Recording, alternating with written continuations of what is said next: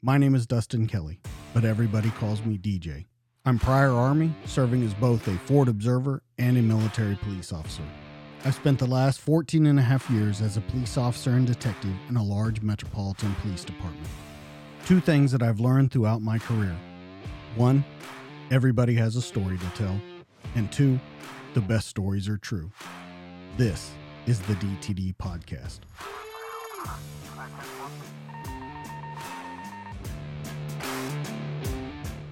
Hey guys, welcome back to the DTD podcast. Today is a special day. It's the first time ever actually in studio we have someone. Now I say it every week, but we actually have another person in the studio with us today. It's Benito Olson. He attended Recruit Training Command in Chicago, Illinois, where he went on to attend Master at Arms A School on Naval Amphibious Base Little Creek, Virginia Beach, Virginia. From Little Creek, he selected his first tour in Bahrain, located on the Arabian Peninsula.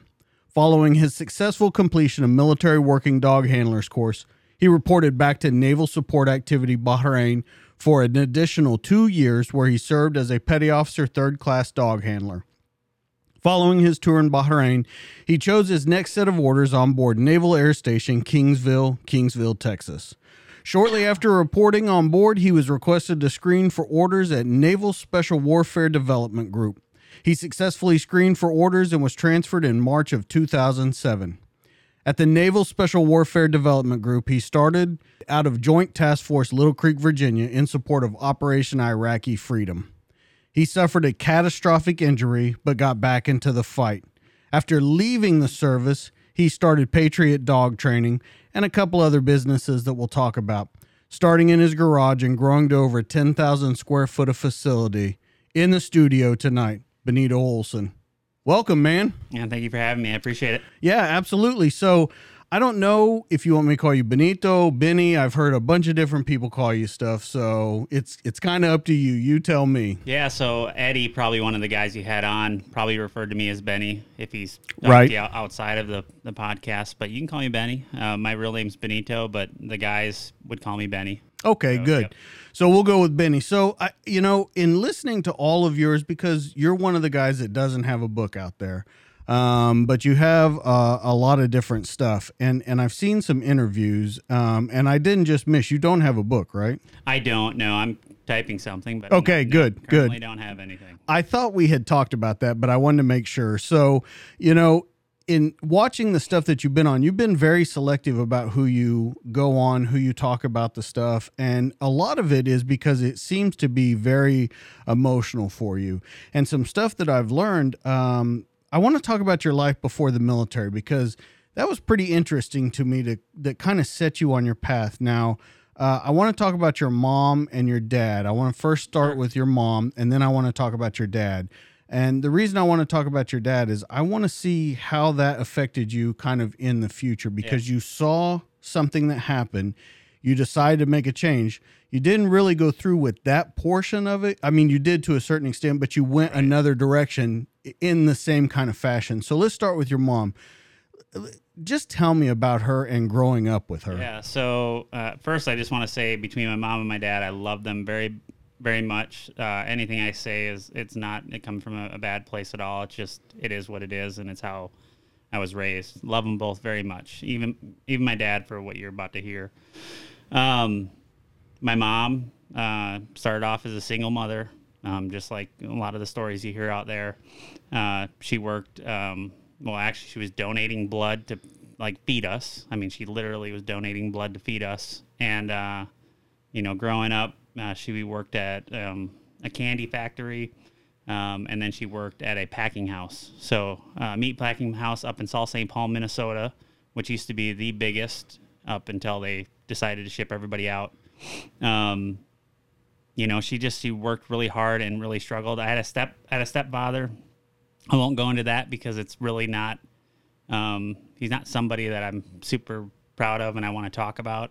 Um, just with the stuff that I grew up with, but uh, uh, he came in later on in our lives, and uh, my mom struggled and worked really, really hard to to feed my sister and I. I mean, we, I remember, you know, when you know, again, um, just taking us, you know, to her work in this old old car and um, you know dropping us off at our grandma's house at like you know before it, it before the sun came up, and then I wouldn't see her until after the sun went down. So Right. it's like I didn't see you know there were times where we just didn't didn't see her and then we were just going to bed and then waking up and doing it all over again you know grateful for my grandma and grandpa that they were willing to take us but it was a struggle Uh, you know, with your father, uh, I want to talk about him for a minute. Um, with your mom, do you think that that gave you kind of your sense of work ethic? Because you have a very strong work ethic, and and what I mean by that is not only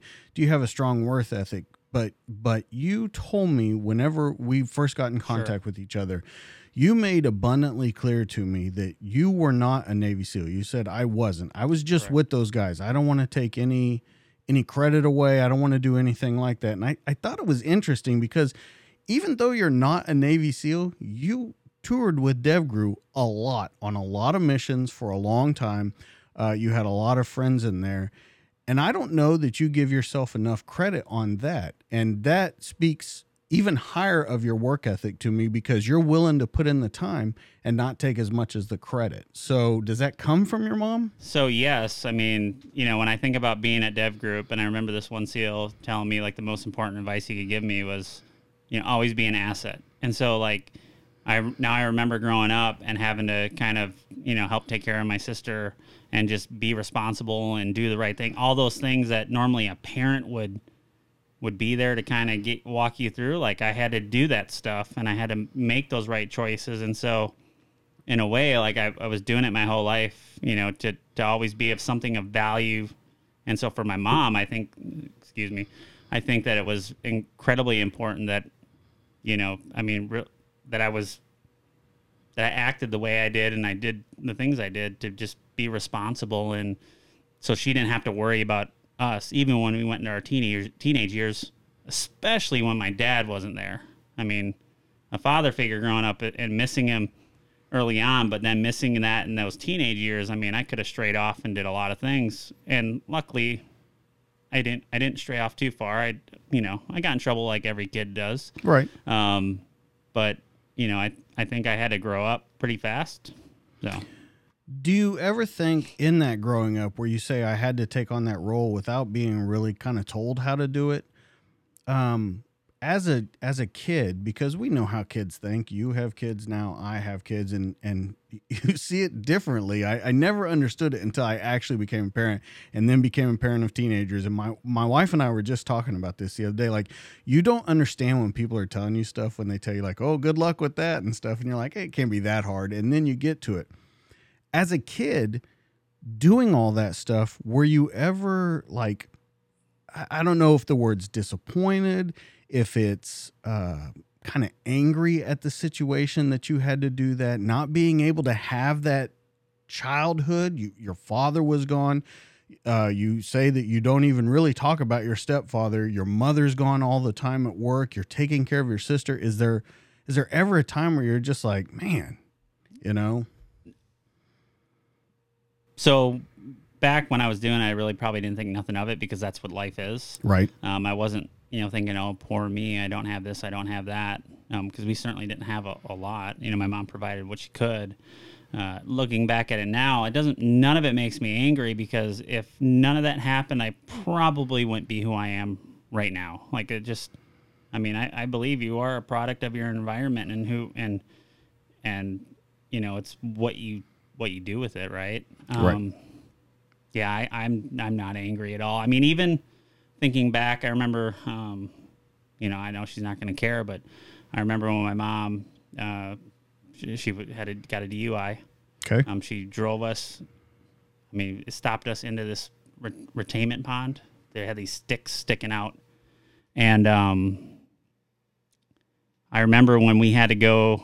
Uh, the cop came and picked us up, and he took us to this like little foster home for the day. And my grandma had to come and get us, and um, or I can't remember exactly who, but I'm pretty sure it was my grandma or my grandpa.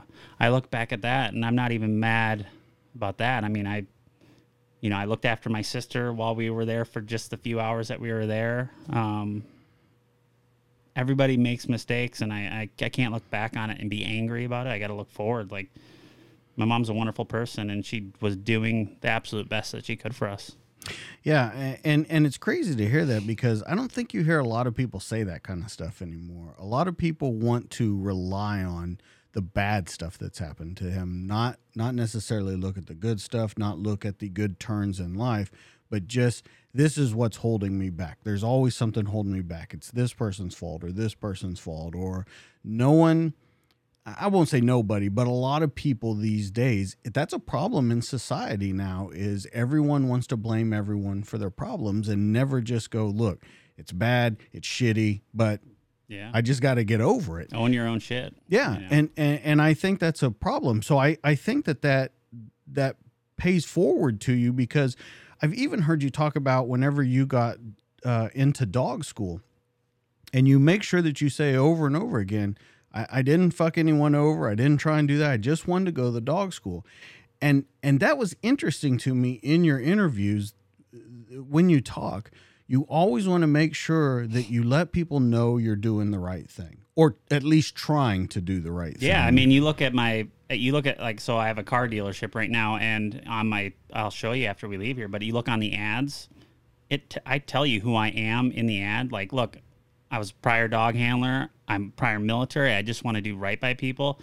Heck, I had a, a single mother come in the other day, and you know, people get into business to make money, but it's great making money, but it's even better doing the right thing for some. I mean, I get more off of doing the right thing by people than I do in any type of monetary value. You know, value. Obviously, got to make money to keep going, but I love helping people and I love doing it the right way. So I've always been that way, and I I wouldn't do it any other way. Well, I think that goes back again, tying back to your mom. I mean, a single mother coming in and, and doing the right thing is better than than making money. I think that's always going to be uh, a, a soft point in your armor for you is taking care of someone or maybe a kid that can't afford a car or whatever. I mean, that's something. Once again, like I said, you you understand that that's not normal. Like Right. people don't say that kind of stuff anymore. Uh, they they want to make sure they're doing the right thing. They're getting what they need to get out of life, and and just kind of passing over. We see it all the time. When you were a kid, going back to that, you had said that you uh, fought as a kid. You you you know you had some fights as a kid and stuff like that. Did you look at yourself back then as a team player, or were you kind of a loner back then and just hadn't built that team mentality yet? You know, I had I had I had friends growing up. Um, they were mainly on the on the basketball team, but I I didn't have like a group of people that I directly aligned with. You know, growing up, you know, you had all the cliques in school. Um, you know, you had the the jocks, and then you had you know, they call them thugs or whatever. You know, like um, skaters and whatnot. But I I re- I tr- tried to get along with everybody, and you know, if they didn't want me part of their thing, then I, I don't care. I'll, I'd, I kind of like being a lone wolf. I like I like Yeah. I like just being me, and if people want to talk to me, then cool. If not, no big deal. That's kind of how I approached it. Don't get me wrong. I mean, it it still hurt as a kid. Like, you know, we people talk about racism right now, and you know, I'm I I come off as a white male, but I'm half Mexican. I mean, I was called spick and everything else. I don't know if I'm allowed to say that on here, but yeah, absolutely. I was called all the names that you can think of, and so, um, you know, and then you go on the flip side. Like I go play basketball down on the west side, um, just to go play basketball, and now I'm now I'm too white, you know, and it's just like what, you know, as a kid, you're just so. For me, I after that happened, I never worried. I don't worry about so much about being accepted. Like if someone doesn't want to be friends with you, and that's why I tell my kids, like, look, like my daughter plays hockey, and she's got this boy on on another team that, you know, just doesn't like her because for whatever reason. And I said, you just show him Jesus, show him kindness, and you don't have nothing else matters as long as you're doing your part. Now, I'm not saying be a doormat for somebody of course. obviously, but don't.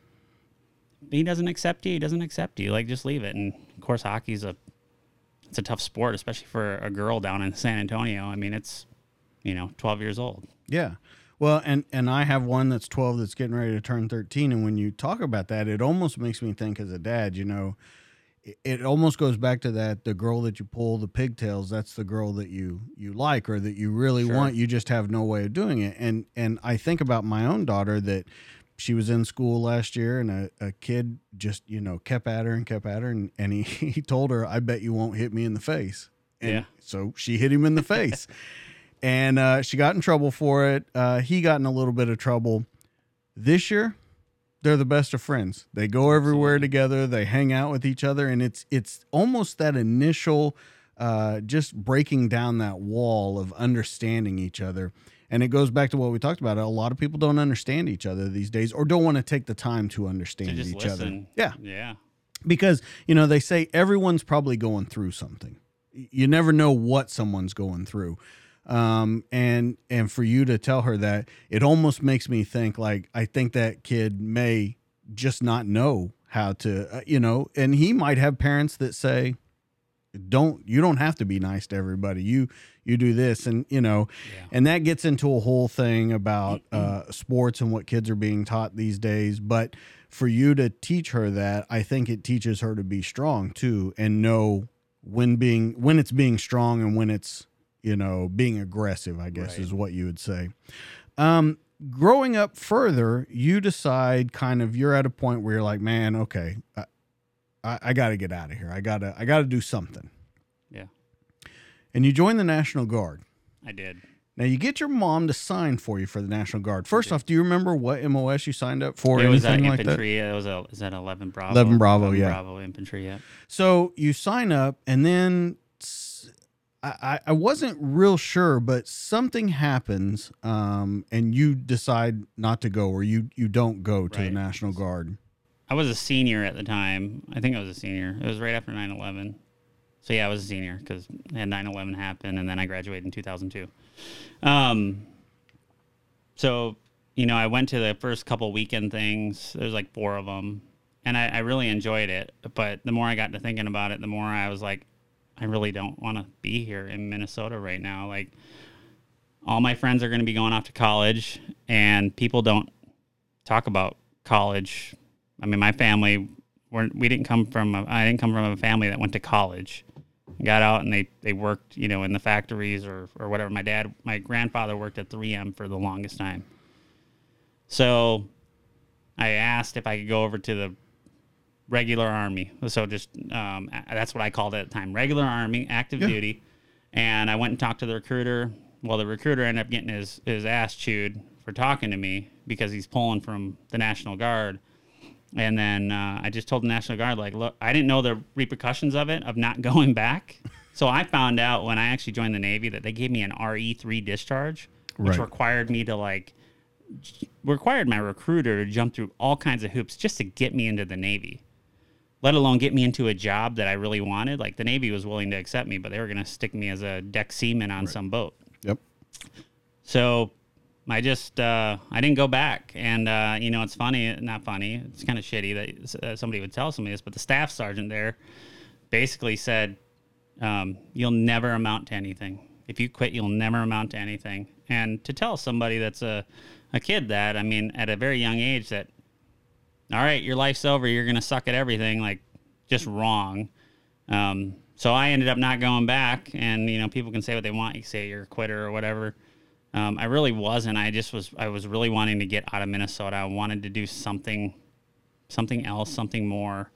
Um, and if I would have known that in the national, I didn't know at the time the National Guard went over to Iraq. Like, 17 years old, you know, and I probably would have stayed. But at the end of the day, it wouldn't have got me out of Minnesota. know? Right. Yeah. Well, and you know, it, it's funny when you say that though that you you don't want people to think that you're a bad guy for leaving or anything, but you weren't leaving just to not go back. You wanted to go active duty. Like you wanted to do it full time. It be your life. It be what you do. So it's not like you were like, eh, I'm kind of tired of formations. I'm tired of marching around. I'm going to get out of here. You actually wanted to take it a step further did they ever say why like was it because of after 9-11 that there was because that's right when i was getting out was um at- right after 9-11 happened was Right. when i got out um and then were were they saying like there's just not enough people in the national guard was They there didn't tell me anything. They just accepted it, man. They they uh, they just said, "Oh, this guy's not coming back," and they gave me a discharge that I never received. I never got any paperwork or anything. I only found out about it when they tried to put me back in. I mean, you know, and for me, I've been working since I was 13, pushing carts at a local for you know 4.90 an hour or 5.10 or whatever it was minimum wage back then. My senior year, I was working at a hotel, working overnights. So I would work overnight audit Thursday night and Friday night. So Friday I would have to go to school after just working overnight audit. I was I was tired. Like I just wanted to I wanted to get out of Minnesota and you know um, I was ready to do something else. I wasn't ready just to stay there and to keep doing what I had been doing. Did you think that would the that was the only way to quote unquote break the cycle was to get out of there? Um, well, my mom had left. So my mom was leaving. She was going to leave at the end of my senior year. They were moving to Alabama with my stepfather. Mm-hmm. Um, and, you know, it, I, I just, if, if she wasn't there, then, you know, and all my friends are going to these schools, right. um, you know, and oh, by the way, I just broke up with you know a girlfriend I had. You oh, know, you know, I mean, high school, yeah, high school girlfriend. That's like, it. Just had, had broken up with that, and you know, you're just like, I want, I want the fuck out. Like, I want to go do something else. Like, you know, anything. And I would have went into the Marines, the Air Force, uh, whoever was there that day. But the Navy was ultimately there that day when I went to the recruiting station. You know, I ask a lot of people this. Do you ever think that things happen for a reason? I, I absolutely do. Yeah. Like that you that the Navy guy of all the guys was there that day. And oh, not only was the Navy guy there, but this Navy guy was willing to take a risk on you, put his neck on the line or his balls on the line for yeah. you and say, "All right, this guy's going to do what he said he's going to do. He understood what was going on." Do you know what you said to that guy, or do you remember what you said to him? Like, look, I know it looks bad, but here's do you remember what you said? Yeah, so funny, funny story. Uh, his name was Chief Karst, and I, I keep trying to find him, and I can't find him. I just I want to see if he's still alive. Like I, have always wanted to thank him. Um, so Chief Karst used to come to our high school when they allowed kids, you know, recruiters to come to the high school, right. and we'd see him at lunchtime, and he would ask he'd ask me, "You ready to join the Navy yet?" and I said, "No." I said, "I'm I don't want to join the Navy. Like the, all I thought of the Navy was boats, you know." So I went and joined the National Guard, and I was so adamant about not joining the Navy, and when I walked into his office, he was just shocked that I was even there. Because um, you got to remember, like, I left the National Guard. I had such a bad taste in my mouth for trying to just go over to the Army that I enrolled in um, community college, and so I was like my first semester in the community college when I went and talked back to to Chief Karst, and he was just shocked that I was even even there to chat with him, like it was, he was shocked. I mean, it was, I don't know how to put it, like his face. I mean, he just, he was a good dude, though. So after you do all this, um, you, you, you get in, you decide that you're going to go. Is it everything you expect when you get there? It was shocking.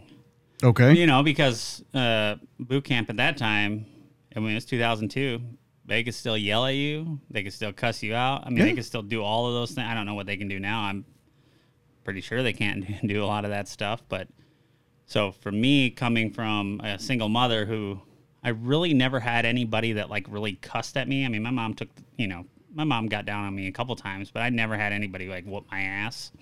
Um, again, for example, my mom, maybe she did one or two times. But, right. You know, that's a woman and I'm, trying I'm to. Fine. Yeah. I'm, I'm good. Um, but uh, having like these dudes yell, at me, like I started, I didn't even know what hyperventilation was until I went to until I went to boot camp. Um, you know, I'm sitting there like hyperventilating. I'm freaking, I'm actually crying, like, because I don't know what the hell's going on, like with my own body right now. I got these dudes yelling at me, and they're like, "Why are you, you know, why are you crying? Because I'm yelling, because we're yelling at you." And I'm like, "No, I can't catch my breath right now." And um, so here, my whole life, I was dealing with different stressors, and then now I went to boot camp, and that was like an extreme stressor.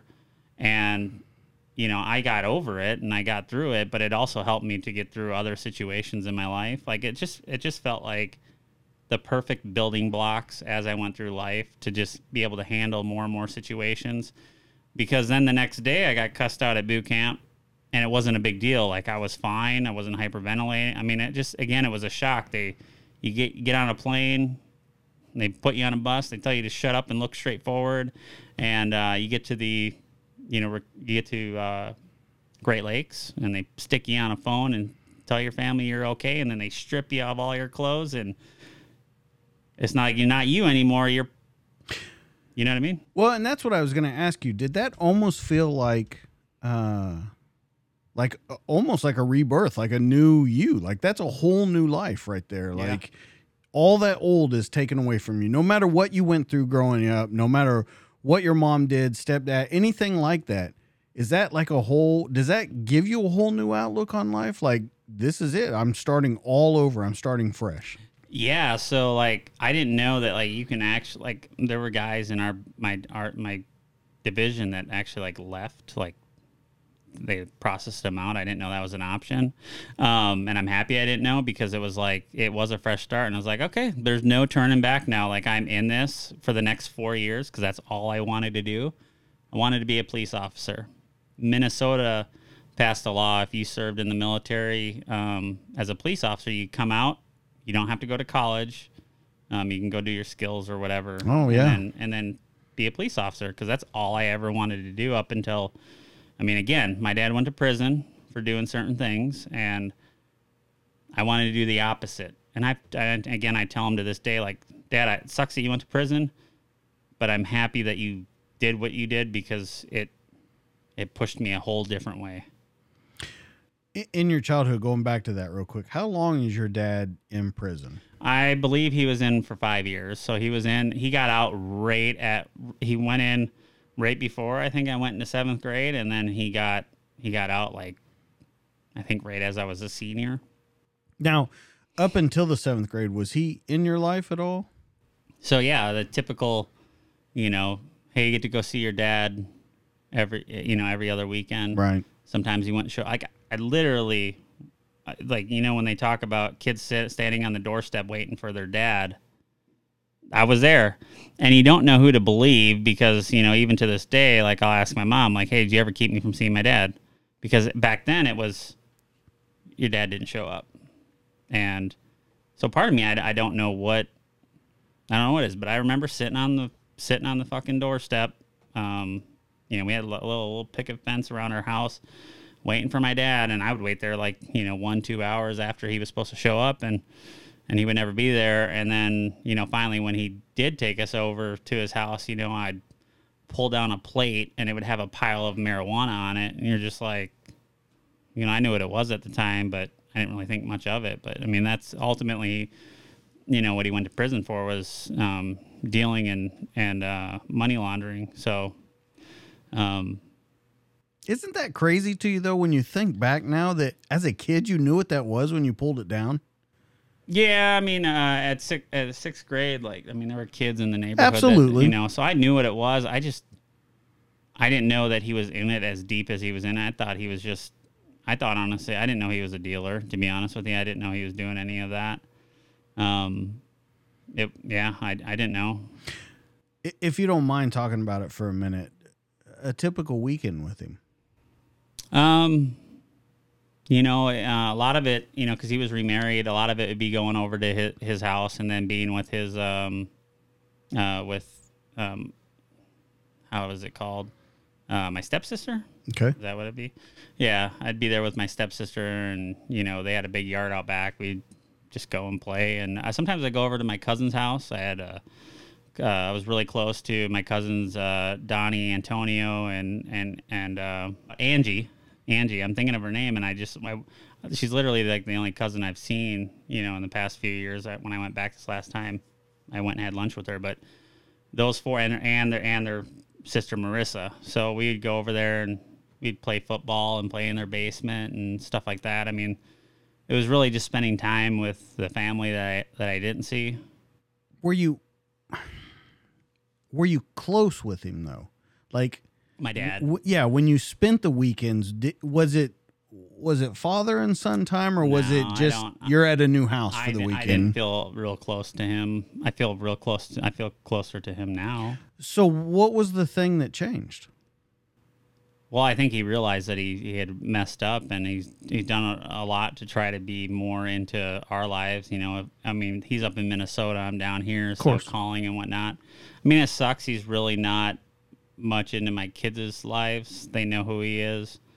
But even my mom, my mom's probably closer to my sister's kids than she is mine, only because when my mom moved to Alabama, my sister went with them. My sister stayed down there, and then she had her kids, and they grew up around her. So, you know, we're just so far away that it, you know, that I guess that's the only thing that, that's kind of kind of sucks. You know, it, Yeah. you wish it was more. You know, but my kids, um, they know that my my wife, now their mom, their other grandma, they're super close with. And I don't know if that's just normal or if it's just part of being at a distance away from somebody. While you're in the military, uh, family, are they, do they take any kind of part in it? Like, you know, are you talking to them? Are you telling them what you're doing? Anything like that? Or is it pretty much you're, you're on your own? My mom went to boot camp. My mom went to watch me graduate boot camp, and um, and then after that, um, she didn't really know what I was doing. I don't think. I mean, she knew a little bit about what I was doing, but I mean, I went over to Bahrain, so and I went there for two and a half years. I went as far away from Minnesota as I could. Yeah. And um, uh, you know, and really the only person I kept in contact at the time was my buddy Ben, who owns a dealership too. And uh, he's actually I, you know, followed him for the longest time before just starting my own thing, and um, so he's like a brother to me, and he's kind of the only reason why I went back to Minnesota is to go see him and his family. Right. You know, So you go over to Bahrain, um, and you're you're over there now. A lot of people would say they liked it over there. Uh, a lot of partying and stuff like that. You didn't like it over there, though, right? No, it, that shit was boring. I mean, you weren't, you know, you, Iraq's going on and you're right down there. And you know what? You're serving a purpose. I mean, don't get me wrong. I enjoyed my time. I got to do different things, but I really didn't feel like I was doing the purpose that that I signed up to do. I had a dog. I'm like, you know, can I go anywhere with this dog other than sit here and sweep these buses and these trucks? But um, it gave me the opportunity, and I was really grateful for it. But at the same time, I just there, I knew that there was more out there to do. Um, and if I wasn't going to do it in the Navy, then I was going to get out and do it somewhere else. So, di- when did you get your dog? Um, you're over there first, right? And then you get to come back to the United States and go to school, and then you go back over there, right? Correct. Yeah. So when I got over there, I was just a regular gate guard, and I had to like just really build up my time there. Um, you know, get my personal qualification standards done. Uh, you know, these little PQSs uh, that tell you know that you can show that you know how to do your job. Um, and then after that, after I finally got them to, you know, approve me, I got um, sent over to the kennel. And really, getting sent over to the kennel was, hey, you can go on over on your off time after you're done working and go and volunteer to go clean up shit and, you know, do everything that they didn't want you didn't want to do themselves. Right. Um, and then finally, I, I volunteered enough over to, over there that they they requested that I come over on a permanent basis, so that way I could eventually go to dog handler school, which is in Lackland Air Force Base, right down in San Antonio, and then go back over to, you know, you had to volunteer an extra year. You know, they're paying for you to go to school. Which is an expensive school. Yeah, it is, and especially you know, if you're, it's different if you're taking orders and you're coming through the Navy, going to school, and then going to your duty station. There, it's like it's, you know, there's like a budget and all of that, and you know, I was fine going back over there though. Yeah. Well, when you go over there, you know, you talk about I, I went over there in my off duty time to do stuff that no one wanted to do. Did anybody at the time when you were over there, did they see you as that? Because we've talked about that already in this that, you know, people want to use people, people, you don't let them use you as a doormat. But was there anyone that looked like, man, this guy wants to go and, and I'm just going to make him do everything I can? Or were there people that like really encouraged you on the opposite side of that coin? Nah, I mean, there were all of them were really great. I mean, you had some that, you know, I was an E three. Right. There ain't no E3s as dog handlers in the in the Navy. As a dog handler, you used to have to be an E5 just to go to school with a certain amount of years. So here I am, like, actually, let me just back that up. master at arms to be a military police officer in the Navy at the time before 9 at right when 9 11 happened and before you had to be an E5 and then now you know you want to go to dog school uh, you know and so you had to have some time in well here I was a seaman um, E3 and I'm like you know hey not only do I want to be a master at arms but now I want to go to dog school. And it's not like I'm I'm asking it for it to be given to me. Like I'm willing to work for it. I'm willing to to do whatever it takes. And I was just I was young at the time you know and it was a pretty big group big kennel. I mean it was uh, like 15 people in there. And it grew to be about 20 dogs 23 dogs. Um, but they were all really great people. I mean i grew up and it wasn't in a crazy diverse town. This is about as diverse as a group you, as you can get you know different backgrounds and everything. Absolutely. The And military in general the is military in general is but then when you go to the kennel it's like its own little group and um you know it's you know i got paired up with a uh his name is his, his uh first class and you know he always called me prospect and and this and that but he was always really kind to me. You know he's in a uh, motorcycle group now and every once in a while you know we'll get into like facebook deals because he's on a different thinking you know we just think differently. But i'm so grateful for that person because he took me out you know and showed me some things. You know he told me which books to go read. Um he,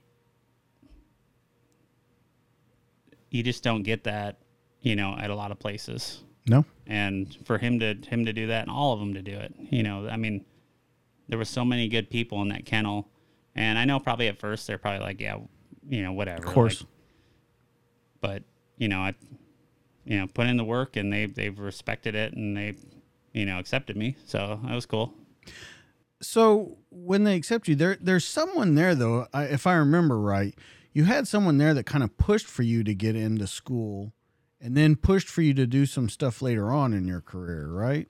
Um, so uh, I think who you're referring to is, is Billy, but Billy wasn't wasn't there yet. Um, it was uh, um, Chief Toussaint at the time. He's still a really good friend of mine. Mike Toussaint. Mike Toussaint. Yep. Okay. So Chief Toussaint um, was in there, and um, I think even he at the time was like, oh, "Who's this guy?" Um, but you know, he pushed to get me in there, and then also pushed to get me into dog school. Um, you know, I I'm happy with the order because there was an order. There was three of us that went to dog school that were you know the new little recruits, and there was myself. There was this girl named uh, Bates, and fucking awesome handler, a really great handler. And then there was another another guy who didn't really care for.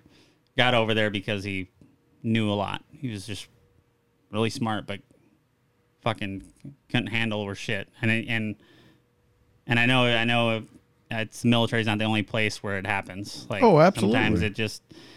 I'm sure in the in the police force, I'm sure there are handlers out there that are just they are who they are. You know. Well, I think I, I, I agree with you. I think that there's handlers that are handlers just to be a handler. Does that make any Yeah. sense to you? I mean, Yeah. just so they can say, I'm a canine handler. Yep. And and I saw I saw it when I was in the military because after being a forward observer, I was military police, so I saw handlers there um, that that you know not by no means was it the standard, but you saw you know uh, onesies and twosies around that treated their dogs like shit, or um, you know it was it was more of a status for them than anything Yeah. else. Um, and I'll say this: like he treated his dogs very good, but again, like you know, when you're working a dog, like being able to read a dog and read what they're doing, um, it's just a whole. It's not like opening up a book and just saying they're all the words. you know? Right. It's like you've got to be able to read the different behaviors, and um, you know, again, nice guy, just you know. But he got to go first, and I got to go second. But I didn't. I really didn't care because I just wanted to go to dog school.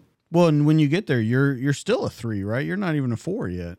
No, I don't even. Nope, I was still seeming there. So Yeah. um, you know, even at dog school, you're down on the freaking low totem pole, Absolutely. and now you're with other branches. You know, we had Marines and uh, Army in our class. I don't think we had any Air Force. Yeah, no, uh, might have had a couple Air Force kids, but um, you know, you're there with Marines, and and uh, the ones I was there with, they were low just like me, and so, I mean, it was good.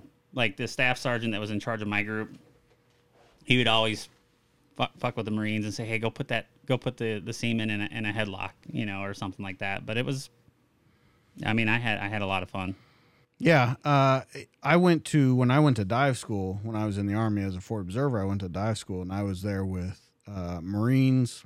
There was one Air Force guy and then Navy guys, but I was the only Army guy there. So Right. I was quite literally a fish out of water there. So I don't think they ever called me by my real name. I think I was doggy or shithead the whole time. And I mean, it, it just works like that. But it also puts a little spark in you to to work and and and get with the group. So I understand what you mean by that. Now, do you regret this is going to sound like a crazy question, but I want you to think about it for a minute. Sure.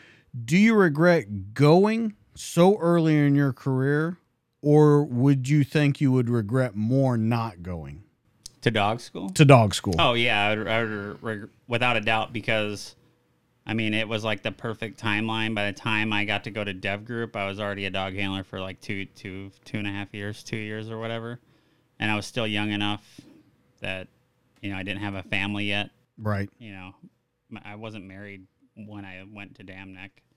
Um, so yeah, I would have absolutely regretted not going. Okay. I did. Yeah. Good. You go back to to your duty assignment in Bahrain. Uh, you get Kingsville, Texas, for your next duty assignment. Yeah. That, uh, but you're deciding like, okay, I want to get out of the Navy. Yeah, so I went to Kingsville. Um, you know, I was told it would help my career, and I, I believe it absolutely would. And the people there were good. But man, let's just face it, it's Kingsville, Texas. Have you ever been down there? No, I never had heard about this Yeah, place when you were. I mean, saying we- it. They had us in these barracks that had mold. I mean, it was a shithole. And I don't even know if they put kids, eh, you know, put you know people in the barracks anymore, if they redone them. But I mean, there was mold everywhere, and it was just. I wanted out. I was like, I've got one year left. I'll get out if I can't go do anything else after this. And it's not like I, I didn't throw a fit or anything to go to Dam Neck. It just happened to be that I was like, I'm getting out if I can't figure out something else to do other than be down, you know, stuck in this. I mean, it was. Look, I know barracks are supposed to be a certain way, but I mean, it, it was bad. I mean, So, are you wanting the whole time? Are you wanting to get? I don't know if I would say into combat, but are you wanting to get in the fight, or what is it that you're looking for? Yeah, I mean, you know, you see everybody else doing, you know, you see everybody in in Iraq, and um, not when I say everybody, I mean you just you see it on TV Right. and whatnot. I didn't know what handlers were in Iraq, and it's really weird the way the Navy works. They send you on IAs, like they'll send you to Iraq on an IA eh, on an assignment from like Washington State, and like I'm sitting over here in Bahrain, and I'm like.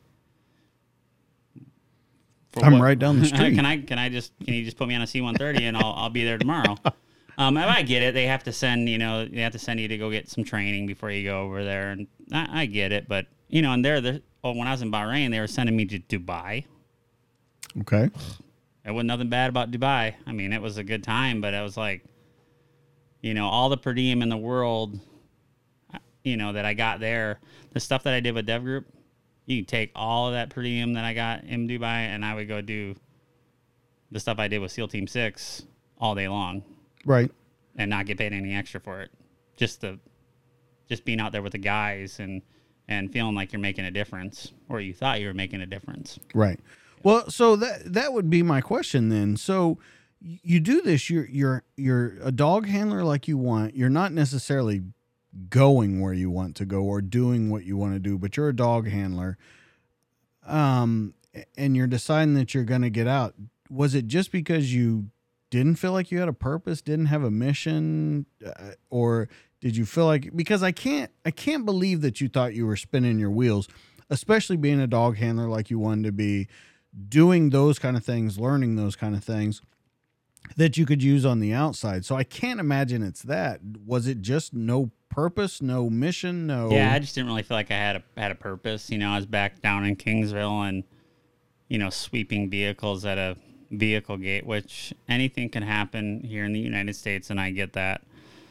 But I wanted to be doing something more. Like it just, I even thought about going blue to gr- uh, blue to green, like going over the army. You can go blue to green. Yeah, and Yeah, yeah. uh, there I there was a couple people that did that to go special forces. You could do that, and I, and at the time when I was looking at it, you know, you could go over and be a helicopter pilot or whatever. Mm-hmm. Like no shit. Like when I was in Bahrain, I asked my I asked my chief, like, hey, do you think I'm good enough to to go seaman to admiral because I want to go go fly jets or something like not not regular planes, but you know, you had seaman admiral, you had that program, blue to green, all that stuff, and it was like, I just wanted to keep do you know, what what else can I do?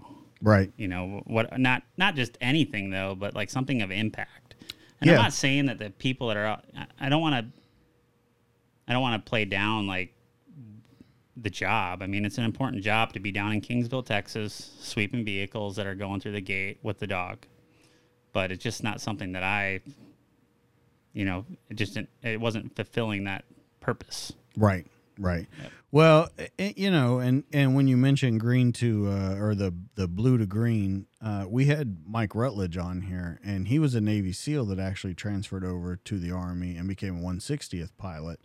Um, and it was just like you said, like looking at at something different, trying to figure out something different. And he was doing, you know, one of the most exciting jobs in the yeah world. TF-160 man and and and to go from seals over to the 160th uh and and had a very long career but i, I think that there's there's people uh a, a lot of people in life that just have that desire to always be wanting to do something more or maybe different yeah and it drives my wife nuts yeah to this day yeah. Yeah. Well, and we'll get into that a little later with what you've done since you got out of the military. So, we're on our first dog in Bahrain before we go to Kingsville, right? Yes. And that that was Bryn, That was? Bren, black, all black shepherd, just a straight detection dog. Couldn't bite worth shit. Um, so he's just a straight detector dog. Uh, pretty much taught me everything that I knew on how to be a handler. Um, he had great change of behavior. When he would smell odor, he would throw his head up and do kind of a little prance. And, um, you know, really showed me the different things to look for when working in a dog. Uh, shor- shortly after that, about nine months, I moved up to a, a green dog named Leo, and it is probably my favorite dog at the time uh, until I got to Dam Neck. And I mean, really, I, I don't like to pick favorites, but he was a wonderful green dog to to work. He was a Malinois, Belgian Malinois, A full of lot of energy.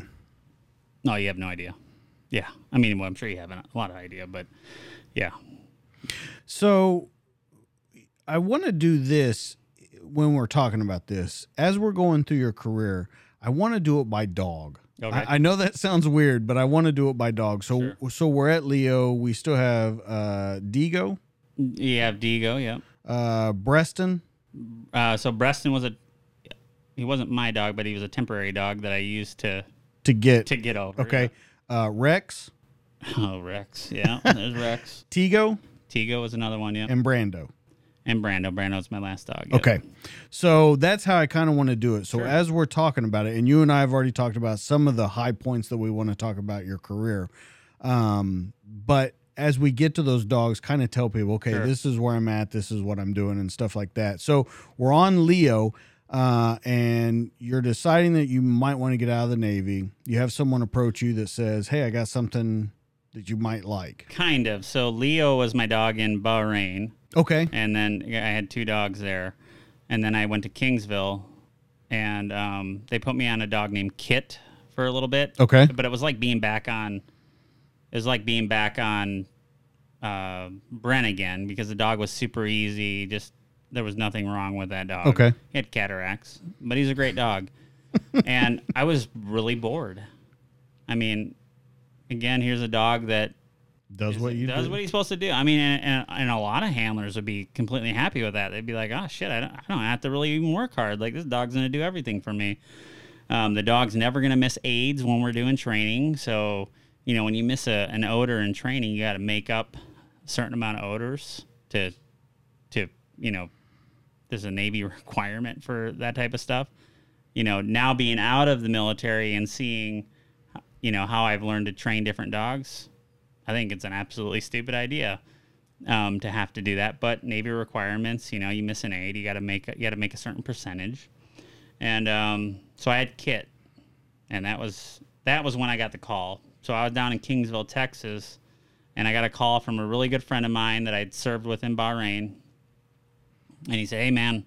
You know, and I know if some if somebody's already listened to one of my other podcasts, they're gonna hear it again. But you know, he said, "Hey, man, I, there's an opportunity.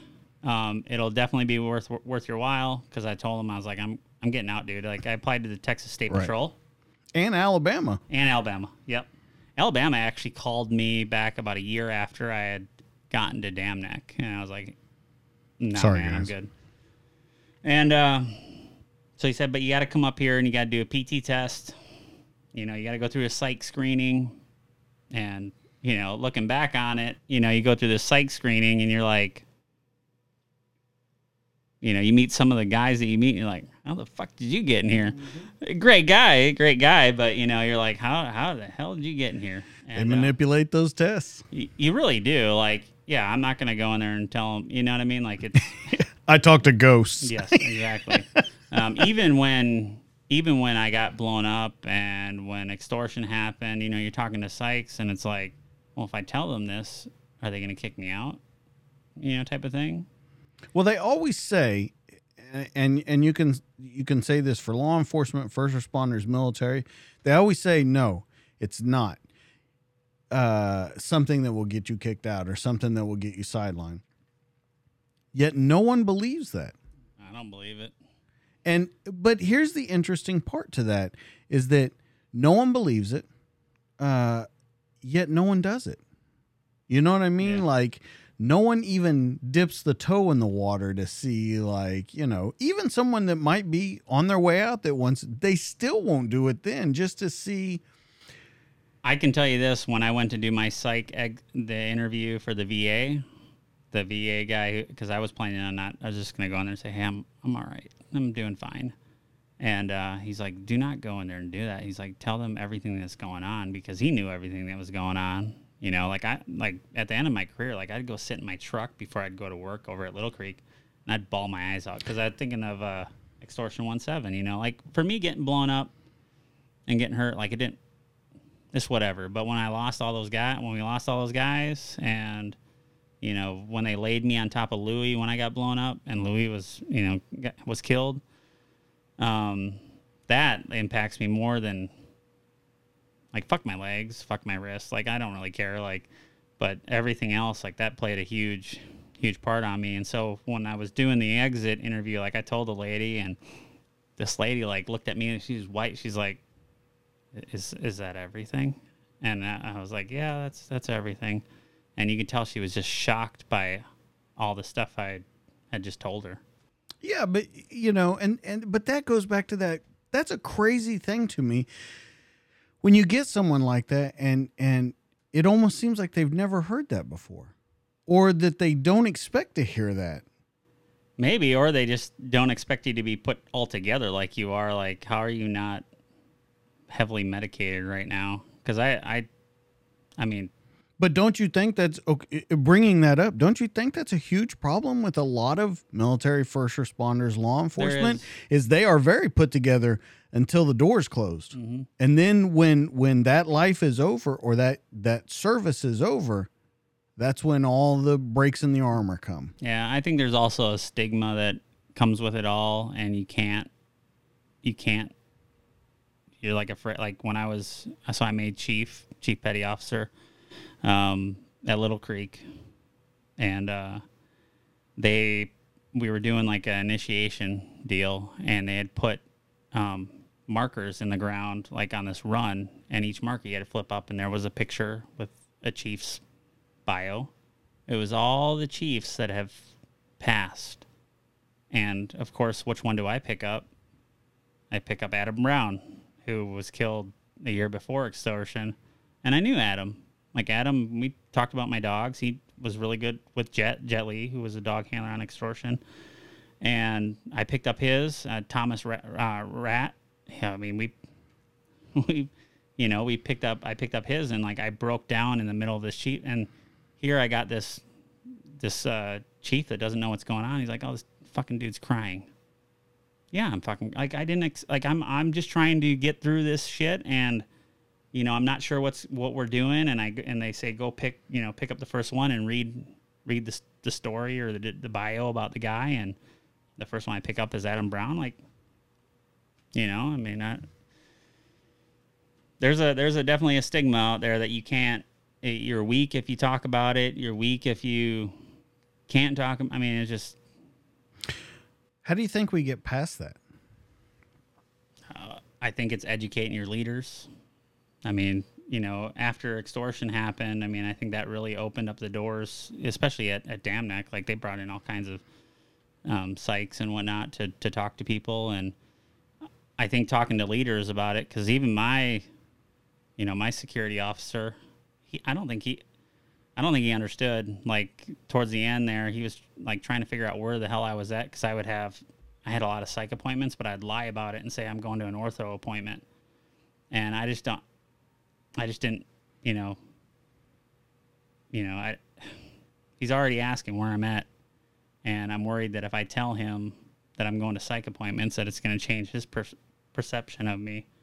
They already disarmed me when I went to my next command. Basically, if you're on certain medications, you can't arm up.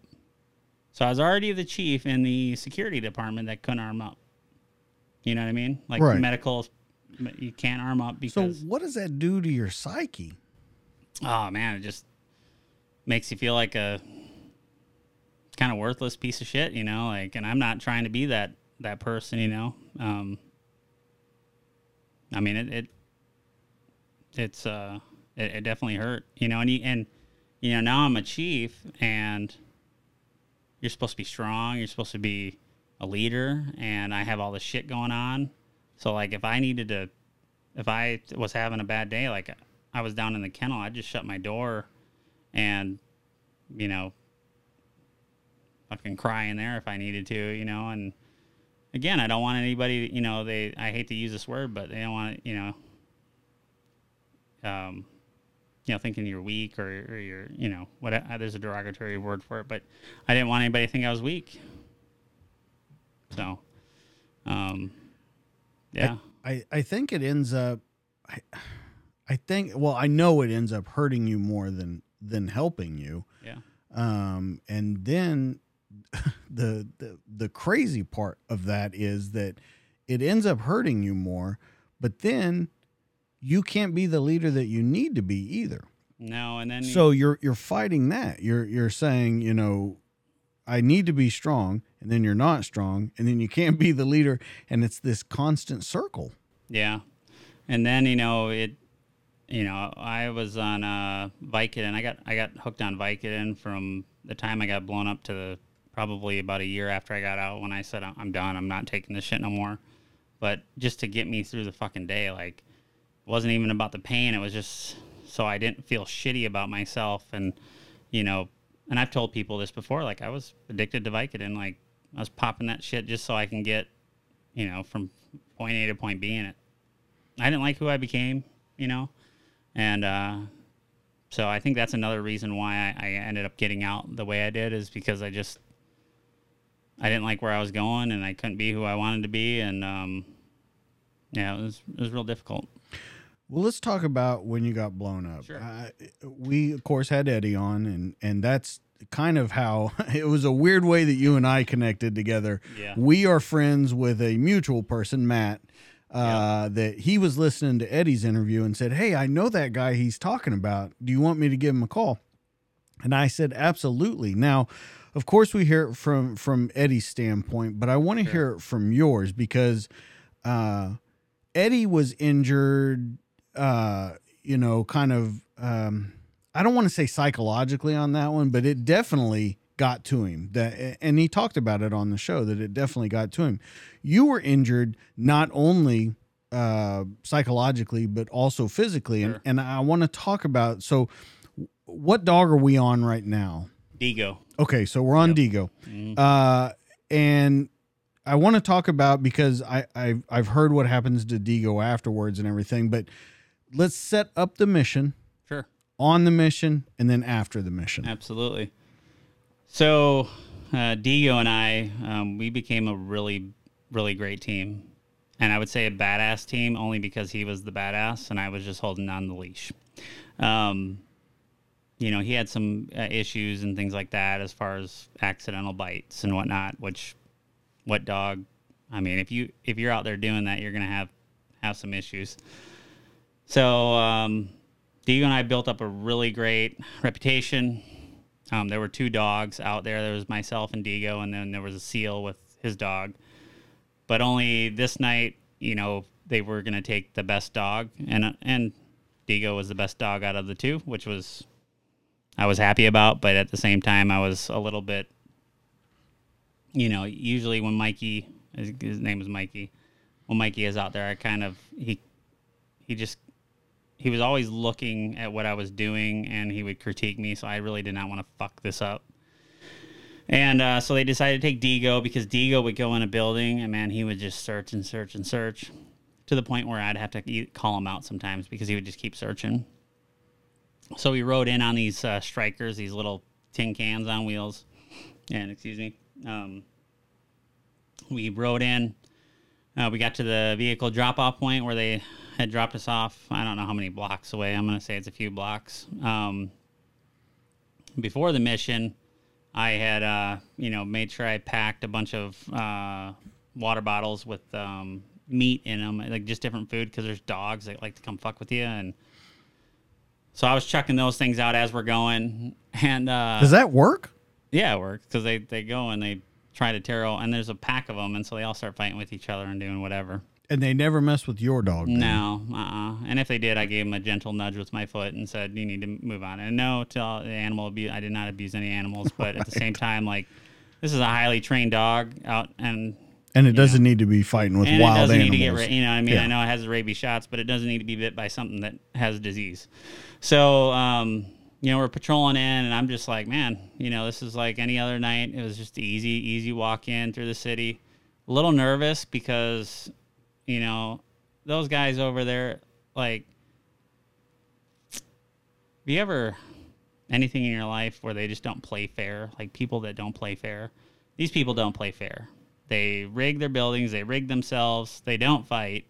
I mean, when we went to Afghanistan and we got in, in some fights in the mountains, like that's pretty cool. Like much respect to those guys because they fight, but these guys are just, you know, the guy uh, before we deployed, one guy, you know, he was killed um, by stepping on some crushed wire on the corner of a building. Like they put it on the on the corner, like it was, you know, so things like that. It's just, anyway. So, you know, I was a little nervous about that. Um, but never did I ever think I would get blown up, like shot or something like that. Like you always kind of think that's in the back of your head, like something like that could happen. Um, but getting blown up, like never, you know, I wasn't on any route clearance or anything like that. But uh, so we are walking in. I got my dog, and the guy in front of me is like smashing light bulbs with his the end of his gun because they, they they you know lit up some of the shops there just to keep the um, the light out. And we get to the thing and uh, i'm just sitting there looking the opposite way. I'm not looking at the target building because the biggest threat is sometimes not coming from that doorway. It's coming from behind you. And so i just kind of kept looking back and they start to do a call out they have the interpreter start saying hey everybody is basically everybody that's in there come on out and uh, as they were coming out, they had a couple weapons and they uh, started engaging people at the doorway. So uh, there was like two or three people in the doorway that were dead right in the doorway. They first called for all the um, the kids, but for some reason these people decided to come out and fight. Like, if you know we're there, I mean, I get it. You again, whatever, but um, so they start coming out with their guns and and we they my you know the team starts engaging them on the walls and everything. And the next thing they call they called for more people to come out. And these time these people did not come out with any guns or anything. They were just kids. And um, they get out outside the gate and the young lady that was there i remember i, I remember hearing the interpreter say um, that there's still there's still one guy in there he you know he's pretty bad guy he showed up you know a couple nights ago and is not coming out so they give him one more chance to come out or excuse me, they send one girl back in to tear down all the curtains and everything. And then uh, he goes, she goes back in, tears everything out. She comes back out, and they then they get on. The interpreter gets on the deal and says, "Hey, not only are we going to come in, but we're going to send a dog in." So usually, in any time that we said, "Hey, we're going to send a dog in," they're like, "Okay, we'll come out," because they don't like fucking they don't like the dogs. Same way with law enforcement. Yeah. And um, dude didn't come out. And uh, so we decided to move up to the building. I already realized that Digo is a cheater, and Digo will go for the first freaking body he can find, even if it's dead. He'll Door. go, he'll go there and shake it around. And so I was going to send him. Normally, I would roll up to the building and stay right behind the EOD guy because that's just EOD guy. Um, you know, they went through, they go through um, Green Team at the command, or they did at the time. And it's just somebody I can trust. It's like, I don't know how best to explain it, but, you know, I'd stay near him because I watch what he's doing and then just, I'm there. This time, though, I saw a big ass bay window and I realized that there were dead people in the doorway. And so I go over to the bay window and I kneel down on both knees. And the team leader says that, you know, hey, we're going to chuck a frag in there, wait for it to clear, and then send the dog. So they send the frag in, and you can see it all on video. I have a video of it. Now, the only reason why I haven't shared the video with anybody is because you know somebody does get killed that night, and it's just I don't I don't know I don't know how it's just a hard thing to you know share. But um, anyways, he sends the frag in the door, and then I remember looking up and thinking, okay, this thing went off, and then all of a sudden I just feel a ton of pressure, like I don't know how best to explain it, like a it felt like somebody turned on a big ass fan and it was like just as like standing behind a jet, you know, like getting from the blast. And um and then I was under the building. But when I had come to, like I had thought I couldn't move. I couldn't I couldn't do anything. I, and I started screaming for help. I thought actually I was buried alive for a second and I didn't really know exactly where I was at until I actually kind of processed it a little bit. And I couldn't move, and so I started hearing these muffled voices, and it wasn't until they picked up these big bricks off my face that I could see, and I was. I I remember at the time I, I was laying down and I was like this, and so I could actually move my head, and um, and then I started asking, Where, "Where's Digo?" And I so I started saying Digo's name, and then the the guy who picked up the bricks was like, "Hey, he's he's over by the wall. Are you all right?" And I'm like, "I can't move." And he's like, "Well, yeah, you can't move because, you know, the building just came down."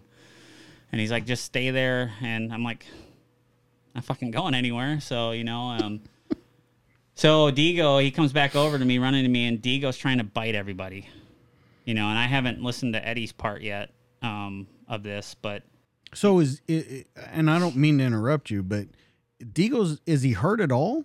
So Digo is hurt. Digo had a crushed nasal cavity and a fractured pelvis. He's laying um, about 20 feet away from me. Okay. Digo was attached to me with um, a metal clasp attached to him, a metal clasp attached to me with the tubular nylon. It's just a, a little three foot lead. Almost like a buddy lead. and that shit snapped. Okay. Like it, it pulled. It didn't break the, um, the buckle. It like pulled the threading. Like I mean, just has so much power that it just took him completely away from me. And so Digo's over there trying to bite everybody that's trying to help him. He also has a brick in his mouth. They come back over to me and they're like, "Do you have a muzzle? Do you have anything to like keep this dog from trying to bite everybody?" And so again, you know, I've I've I've done a couple podcasts, so if they're listening, they know exactly what I'm gonna say. I reach down with my left hand to reach in my left side pocket. You have a cargo pocket down here. I keep a soft muzzle, and I can't get into it, and I'm like, "What the hell's going on?" And I look up, and my wrist is just like hanging because it's broken. My wrist is. I'm like, that is not right. And so then I reached over with my my right hand and I pulled it out. And at the time, both my femurs were shattered. I didn't know that yet because Any pain at all so no, far? No, because the uh, I don't know if it's the adrenaline or endorphin, whatever's kicking in is kicking in. Um, it wasn't until they tried to like lift me up that I realized the extent of my injuries. But I mean, when I looked down at my legs after they started uncovering me, I was like, that shit is not right. You know, and I can't, I, I can't move my legs. You know, I was like, that's why I said I can't move my legs. So I, I immediately thought like something was wrong with my spine or, you know, this big ass building just came down. I got pictures of it. Like it's, it's a big ass building. And um, so, anyways, I give them the muzzle, and then they come back over to me, and two dudes try to pick me up, and I, I, I didn't think I screamed as loud as I did, but um, a couple years later, or whatever, um, guy told me that I screamed pretty loud, and I was, and he's like, I think it's okay. and he's like, it's it, it wasn't a bad thing. He, Yeah. it's like he broke both your femurs. So they tried picking me up, and I immediately it was I screaming, and I asked him to put me back down. Um, they were working with everybody else, and I'm just laying there like sucking on these fentanyl lollipops, and I'm biting them like because I'm fucking in pain, man. This shit hurts, and they get everybody out. They they're working on getting Louis out. So I'm watching all these guys try to get Louis out. Louis is underneath a carport. Um, I'm, did Eddie talk to you about that? But go ahead. And it's like uh, you know, it's a it's a I think it was like a foot thick. I mean, that's what it looked like in the pictures. And it just collapsed on him, you know, and I killed him instantly. And to get him out, they had to use these airbags that they used to flip over the vehicles. And uh, so, man, I'm sitting there watching all that, and I'm just like, what, what is going on right now? Because here we are, we're kicking everybody's ass. You know, I mean, for the most part, we're kicking everybody's ass every night we go out, and here somebody just kicked our ass and took a lot of guys out, and um, so anyways, they get everybody else out there out of litters to put everybody on stretchers. Um, they call them litters, but so they they get four guys over. They're like, Ben, this is gonna hurt really, really bad, but we have to we have to play out. We have no more litters, and so they picked me up, and I mean, it was to this day I can I can remember that feeling. And uh, they take me over to the Stryker, and uh, they lay me right on top of Louis. You know, and I just met Louis like six months ago. You know, so I I wasn't like, um, I wasn't like Eddie or or Dom who were like really good friends with him. I mean, he was just a nice, just a nice nice guy that wanted to help me out. You know what I mean? And uh, I remember like three nights, four nights before, five nights I can't remember. He was showing me what to look for for um, like crushed wire and things like that when I'm searching with my dog. And because know, of that building, right? The the crushed wire on the yeah, that's what they on the did. You know, that- like, yeah. like uh, equated to like Christmas tree. You know, whenever the wires touch, you know, it sets it off. And I remember him showing me that, and um, he just wanted to help. And anyways, they laid me on top of him, and I didn't really know he was dead or not yet. And um, I looked over at the medic, and I was like, "Is he dead?" And he's like, "Yeah, he's gone."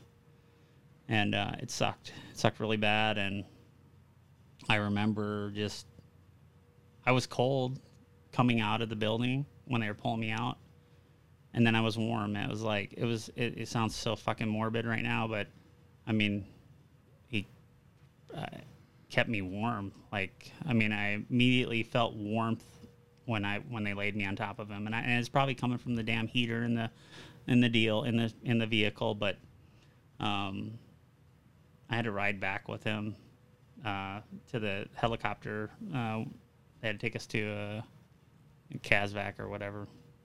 Um, take us over to get put on a helicopter where they had the team of surgeons on there, and yeah, I mean, it just riding with him, you know, and I'm like looking at this guy and just thinking like he just, you know, he just paid the ultimate sacrifice, and somehow I'm still still alive. Like, why am I like? Why isn't he here? With like, why isn't he still here? And um, so we get put on the helicopter. They take us to Balad, and we get to Balad on the helicopter. They pull me off. Digo's on there, fucking raising hell, and um, the doctor comes over to me um, on my stretcher, and and they were they're telling him everything that happened, what's going on.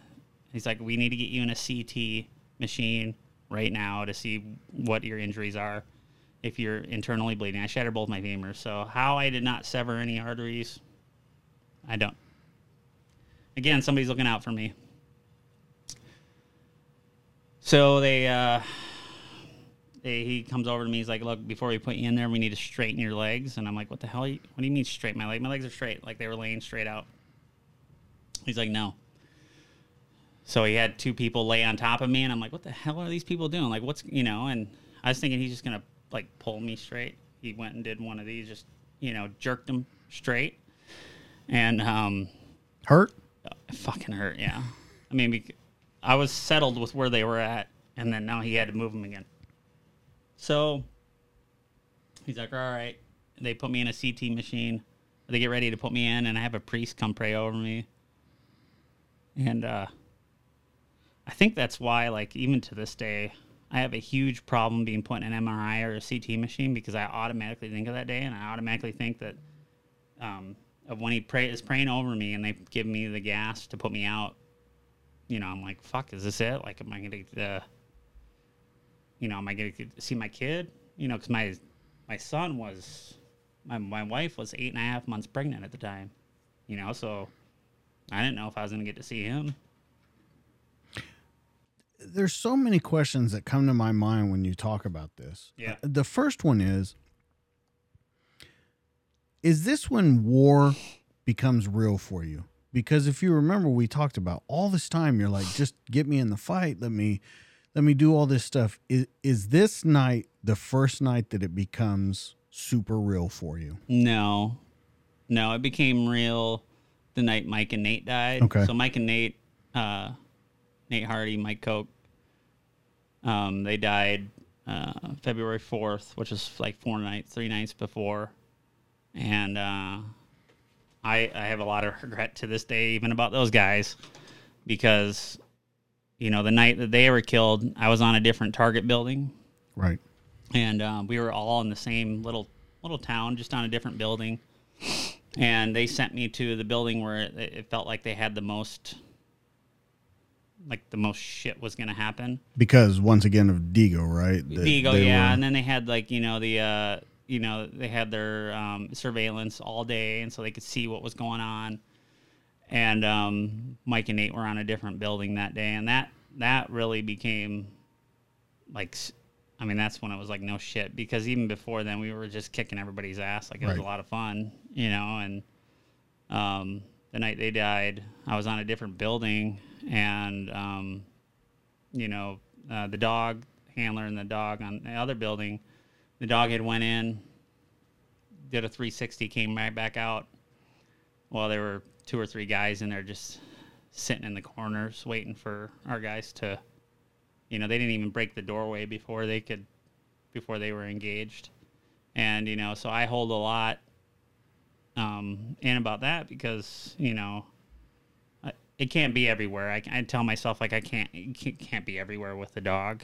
Um but i feel like you know if I Digo was there that night, you know, Digo was they would make Chuck Norris jokes about Digo. Like the opposite of what people do about Chuck Norris right now. Like Right. Digo was Chuck Norris, and Right. they would make jokes about it. And um, you know, I feel like even that night, like if he would have just went in there and found one of them, you know, Mike and Nate might still be here. Digo might not be here. Um, you know, and again, that's another conversation. Like, unless there was gunfire coming out of a building, I was willing to send Digo into anything to to just you know find and and and, and bite um, or detect or whatever. I mean, I was willing to use him for everything in order to save you know the buddy next to me his life. You know, I'm not trying to sacrifice. I would never set like. You know, we would never just send a dog into, you know, Absolutely. if somebody's shooting out a door. Like, you don't send a dog into that you frag the shit out of it, I, and then you send the dog in afterwards. Um, so that was when it became real to me, and then this was just like a, oh, and by the way, you know, So another question that I have from it, I heard you talk about that that you saw something um, uh, a friend from childhood. Is, is, that at this time? It wasn't a friend. Uh, well, I mean, not a, I didn't say she wasn't a friend. Um, so yeah, man, when I was blacked out underneath a building, it felt like forever. This girl that I went to school with growing up, I never, I, I mean, I, in passing, I would see her and say hi. This is in high school. Um, she had come into my whatever, whatever was going on, and all it was just her figure and, and her face, and she didn't say anything. Looked real peaceful, and um, I told my wife about this. I'm like, please don't get mad at me. I did not. I, I don't know why it happened, but um, at the time, she's like, I don't care. She's like, you know, God sent this person to you for a reason. So as I'm underneath the building, she appears, and um, she's just very doesn't say anything, and so I start thinking about this afterwards while I'm in uh, Chicago Rehabilitation Institute of Chicago. I need to find out where she's at so I can find out why. And this is right after the election, so they were having a parade parade for Obama and all that. And um, I'm in Chicago, and I'm trying to just get on the computer, and I'm wheeling myself down there. And so I Google her name, and I swear to God, to this day, I did not know she um, she was killed in 06 in a car accident and um, I'm not gonna say her name, but anyways, I just and I, to this day it still it gives me fucking chills. Like it's I don't know what it is. I, I really don't. Um, it freaked me out at the time because it was like, why why did she why did she come? Like why why to me? I didn't I didn't I wasn't like best friends with her. You know what I mean? Um, so in 2000 and is it uh, 15 was it 14 i reached out to her mom. I said i can't i can't keep this anymore. I said this is what happened. I told her about her daughter coming to visit me when i was underneath that building. And um, i said i just can't hold this for me anymore especially if you're you know wondering anything about your daughter. And she had e- met, uh, wrote me back and said that you know for the longest time she was questioning god and and all this stuff heaven you know, because her daughter was killed, you know, uh, four years after graduating high school. And um, she was just grateful that I reached out. And I didn't reply back or anything because I felt like I did what I should have done, but I had held that for six years. Why? I didn't want anybody to think, think I was crazy. Just like I'm telling you now, like people are going to watch this and be like, that motherfucker's crazy, you know? And um, I, I just, man, I was so grateful for her coming to me the way she did because it it just made me feel at peace. Like even when I was in the hospital, like just thinking like this this person was probably watching over me.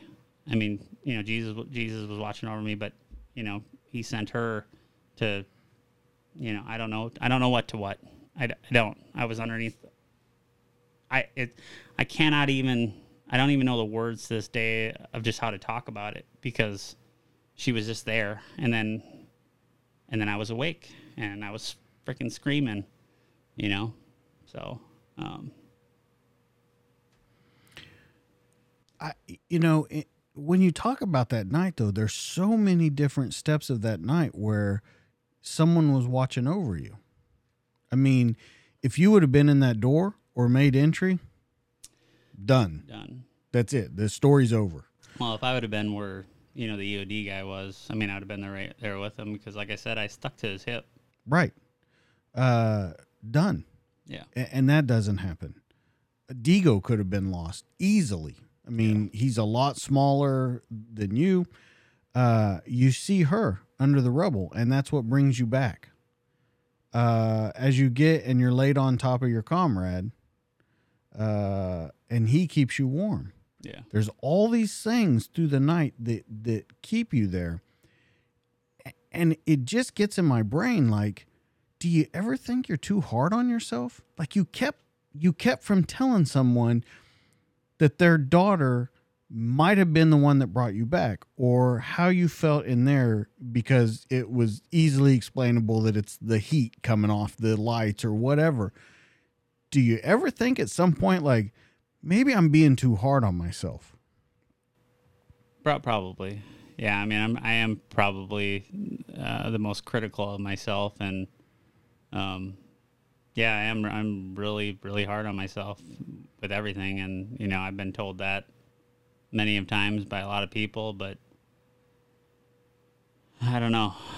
I, I mean, I do believe I was kept alive that night for a reason, and I, and now that you you know you kind of walk through those steps, I'm like, okay, well maybe maybe I'm not, you know, I mean that that's not a crazy thing. Like, I I just think about you know all these different things that you think well this and this and this and then you start piecing the entire night together, and and the the steps that occurred, and then I wonder how many people, if you had said five years before you told that story, how many people does that help? Yeah. Yeah, I mean, yeah, no, I, under, I I completely understand. I mean, I mm. I felt I I mean, I I actually felt just I felt terrible like not telling her mom like her you know, Because it's an incredible story. 08 is 2 years after her daughter dies and then she's got to wait another few years and I know people from you know, my whole hometown are going to listen to this. They're going to know exactly who the girl is I'm Right. talking about. And um you know, I feel ter- I felt terrible that I had held that from her because I mean, I would want to know that. I have two kids and Well, and like you said though, you're here for a reason. Maybe that was the reason that you made it through that night. it's very quite possibly. that that might be the only reason. You you never know, but I mean, maybe that's the reason was to bring peace to her. yeah. Um because it just seems and we'll get into it about extortion and everything, but it other than your wife and and from everything I hear that you talk about your wife, she's like rock hard. Yes. Like yes. when they came to tell her about you and she's like already heard talk to him on the phone Yeah. i gotta get back to laundry Yeah. like at any point she could have broken down and things could have gone wrong and she she grabbed the reins and just took over for you Yeah, I I believe it. I mean, again, I believe I was put there for a reason, like every everything else, and I believe that, you know, she was married to me for a reason. I think, you know, I always hear these horror stories about guys that get hurt, and then the the wife can't, you know, or the opposite can't handle it, and um, yeah, I mean, she was rock hard, and she was, uh, you know, eight and a half months pregnant, you know, with my son, so she could have went into early labor, I guess. yeah Yeah. i mean there there was a ton of things but going back to that there there's so many points in your life where um people could have you know i guess like covered down on you and Yeah. and you became more of their security blanket than they did for you at all these times and, and especially with you know your friends uh, that happened four days before this Yeah. uh, with extortion you know th- there's i don't think a lot of people think there's not a lot of time to process like they talk about some people will see or m- the the majority of people will see like i don't know like three or four critical incidents in their entire life Right. you had two critical incidents in 4 days Yeah. leading up to some and i don't think that this goes back to how people are taken care of when they get back here the mental health aspect and all that i don't think people take that into consideration they they just look like you said about that chief oh, this guy's fucking crying what's the deal well if you went through as many critical incidents you might understand what's going it's- on It's not even like like this this interview or any other interview that I've done podcast. When we're talking about it, I can prepare to. I can I, I can prepare myself mentally to feel a certain way. You know, I cried a little bit earlier, but I can prepare myself to not break down and do all that. But like that night or the day when I was out, you know, going to Chiefs initiation and I picked up that thing, like it was like a. It's the shit that just pops up out of nowhere that trips you up. right You know, right so. So all this happens. You go to Chicago, you make it through, you rehabilitate, and you think I'm gonna go back into the fray. Um, yeah, kind of. I uh, so I went to Chicago. Uh, they they gave me the best care that I could possibly get at the time, and um, I heard those bills were pretty high, but I didn't. I I saw a couple of them in the hundreds of thousands, and um, but I didn't pay for them, luckily. Um, so I went back to Virginia Beach, and Digo was already back over. This is like uh, nine months later. Digo was up back over in Afghanistan with his new handler. Digo had healed up completely, and um, Digo was having some issues over there, and so they were wanting to bring the handler another dog, who was Preston, and that was like my opportunity. I was like, I'm not going to be no courier and just bring the dog. I was like, let me bring the dog and work the dog, and then, you know, help help Digo out. I heard you say that that I'm not a courier. I'm I'll not- go, but I'm working. Yeah. And uh you know, again I may have I may have fudged or lied a little bit about how I was feeling and the strength of my legs, but the surgeon signed off, the medical people signed off and um I knew I was good enough not to put the team at a liability. Like I wasn't going to be a liability for the team. You know, I knew I was going to be able to go do great things if put in the position to do it. And so I went back over there, and um, I was riding on the bus uh, from the. Uh, they're picking up people over in Afghanistan at the airport to bring us to the uh, from the uh, flight line to the uh, our little camp that we had inside the base. And uh, I remember getting into the team room. The, the team was already on a, a mission, and I was watching them, and and they came in, and they like the guys that were with me that knew who I was. Like it, they were just kind of shocked that I was there. Even, I mean, they were happy I was there. And uh, one of the guys was like, uh, "What are you doing here?" I said, "Oh, I brought Preston over." He's like, "Okay." I said, "No, I'm I'm here to work." He's like, "You're coming to work?" And I said, "Yeah, I want to work." And uh, you know, it's the same. You know, uh, he's a a recce guy, a sniper, and you know, and I I've said this before, and I people are listening. Like he told me, he's like, you know, he told me this sometime later. Never would he expected one of his own to come back, and you know, from what we did to you know having me, who was just fucking master at arms, you know, dog handler. I mean, it was he he, he had a, a lot of respect, I guess, and and I was just grateful just to be back with the dog. Uh, and and you point out again that you didn't try and screw anyone over. You just wanted to go back over, do your job. Now I have to ask though, as strong as your wife was when all this happened, is she in a great mood that you're going back over? No, I don't. I don't think so. I mean, I, I, I didn't. I don't. I don't think so. No. I mean, I, I chose that place over my family multiple times. I mean, even after that deployment, I decided to stay there an extra year. Well, I was already going to be there for an, another year. Stay there for an extra two years. You know, I was there till 2012. So I technically I wasn't going to be over there when extortion happened, but I decided to stay another year, which led me to to still be there when that happened. And um, again, I believe I was I stayed because I was needed for that event. And um, no, she was not. I mean, you know, how would how yeah, I put myself in her shoes. How would I feel if you know? So here's a question that I ask a lot of guys, and it's a lot of the the the uh, operators. A lot of them say, "I chose this over my family. I chose this. I kept going back. I kept going back." And my question to them every time is because now when they look back on it, they don't regret it at all. No. Um, but they they think that there might be other ways uh, that they could have taken part in the family and stuff. So my question to them always is, why? You you have a newborn at home. That's the first thing you thought of when you get blown up. Hey, I got a baby on the way.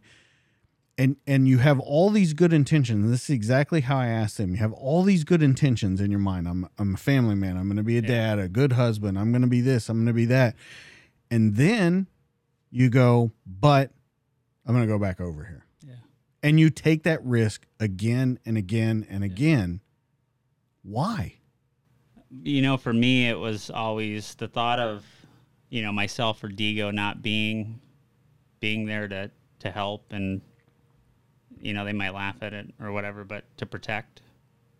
You're talking about that goes back to the night that you weren't with those guys. Yeah. Eh, Okay. Yeah. So All right. the thought that they're out there and and I'm not out there with the dog, and it's not even just it's not even about me. It's just about the dog, the ability of the dogs that I had to do the job.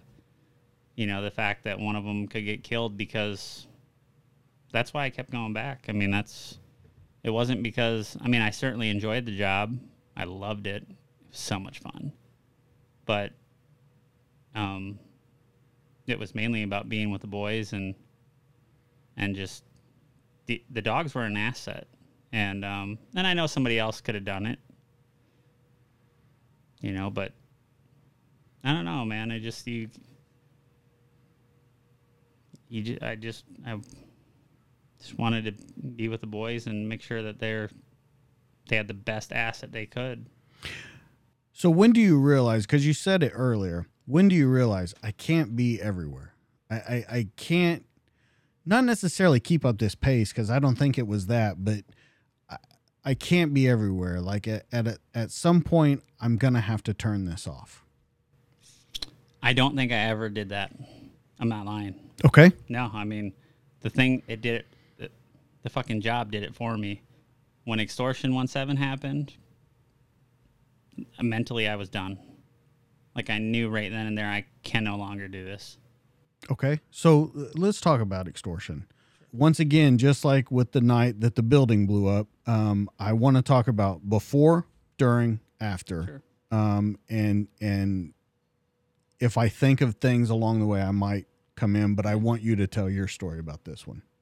Yeah, so um, yeah, I remember that night very very well. I actually talked to Jet Li um, a couple hours before they went out. Uh, Jet Li was the dog handler. He's another master at arms. And uh, we were just bullshitting, and um, yeah, we were just talking on the phone. He was down in um, Shank, Fob Shank. I can talk about it now because they gave all the fucking bases away.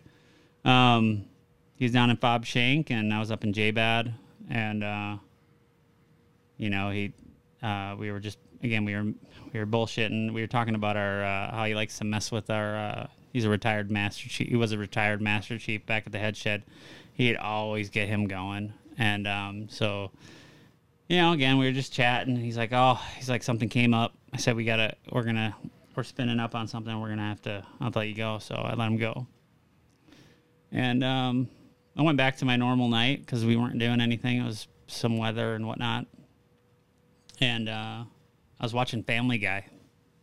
Out of all things, I mean, there's, when there's nothing to do, you either work out or you watch TV shows.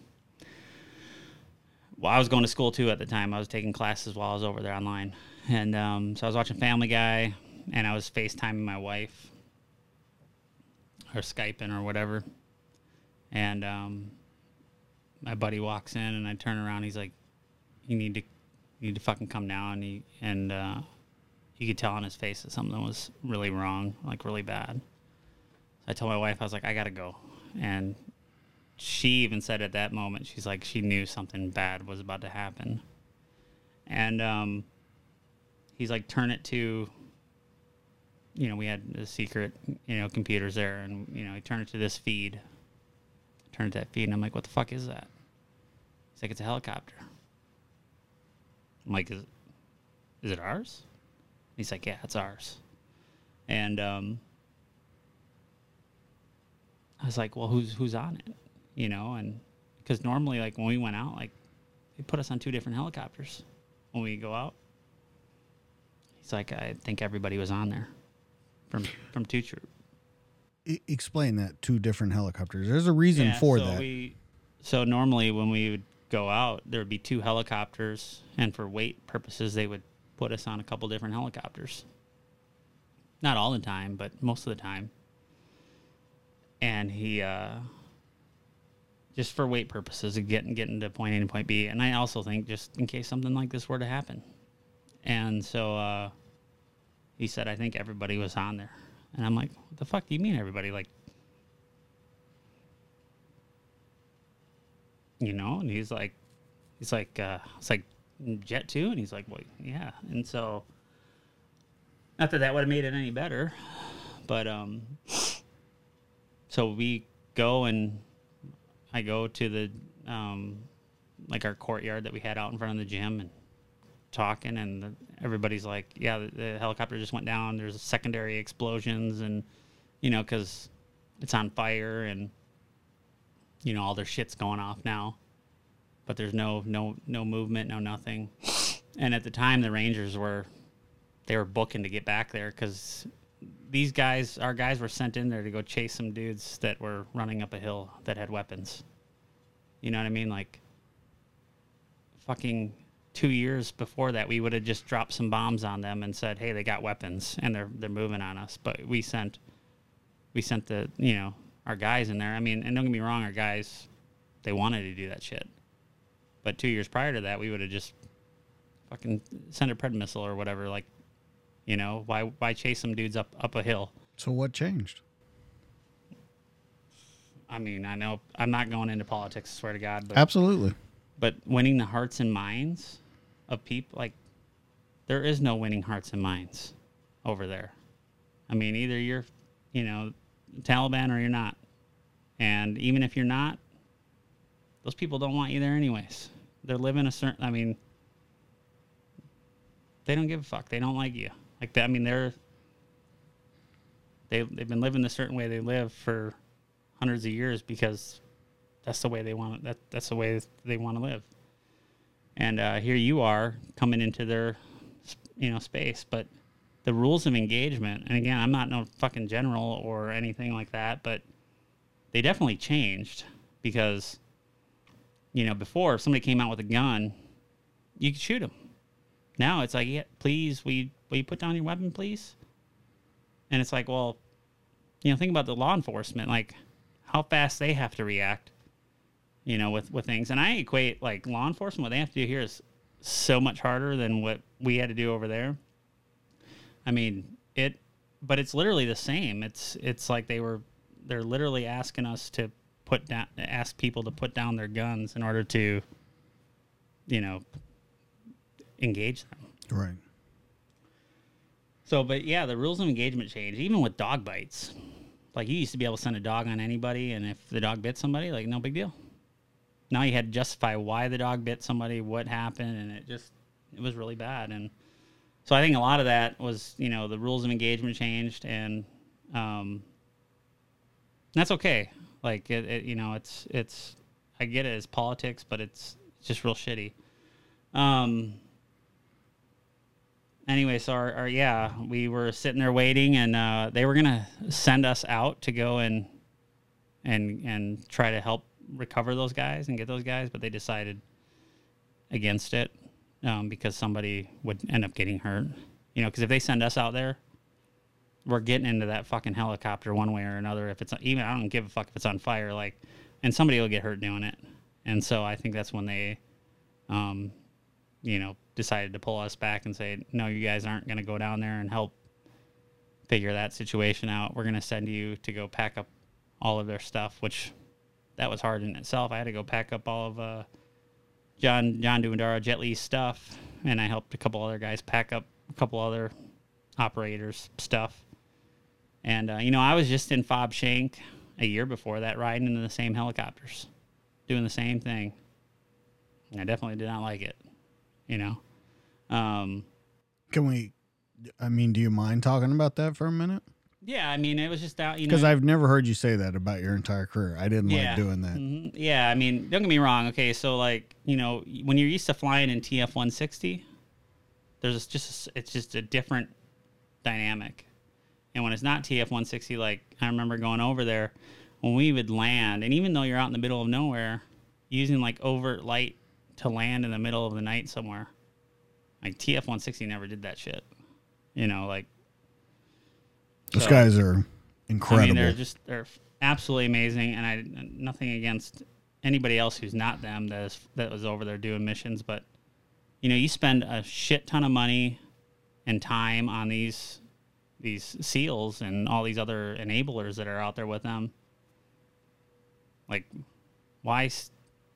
why stick them? I mean, it, even if even if TF 160 would have been flying that night, and the RPG hits the helicopter blade or whatever, it's it's, it's not going to matter. No no difference. I don't think it'll it, it would change what happened.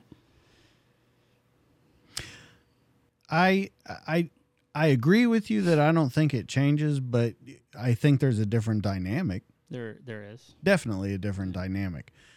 When the actual person that did this, uh, when they got hunted down, I've heard you talk about in interviews before that it was a smart munition that took them out, um, and you had talked about it was a little too quick um, for them. Yeah. I, I think that's the word you said was too quick for them.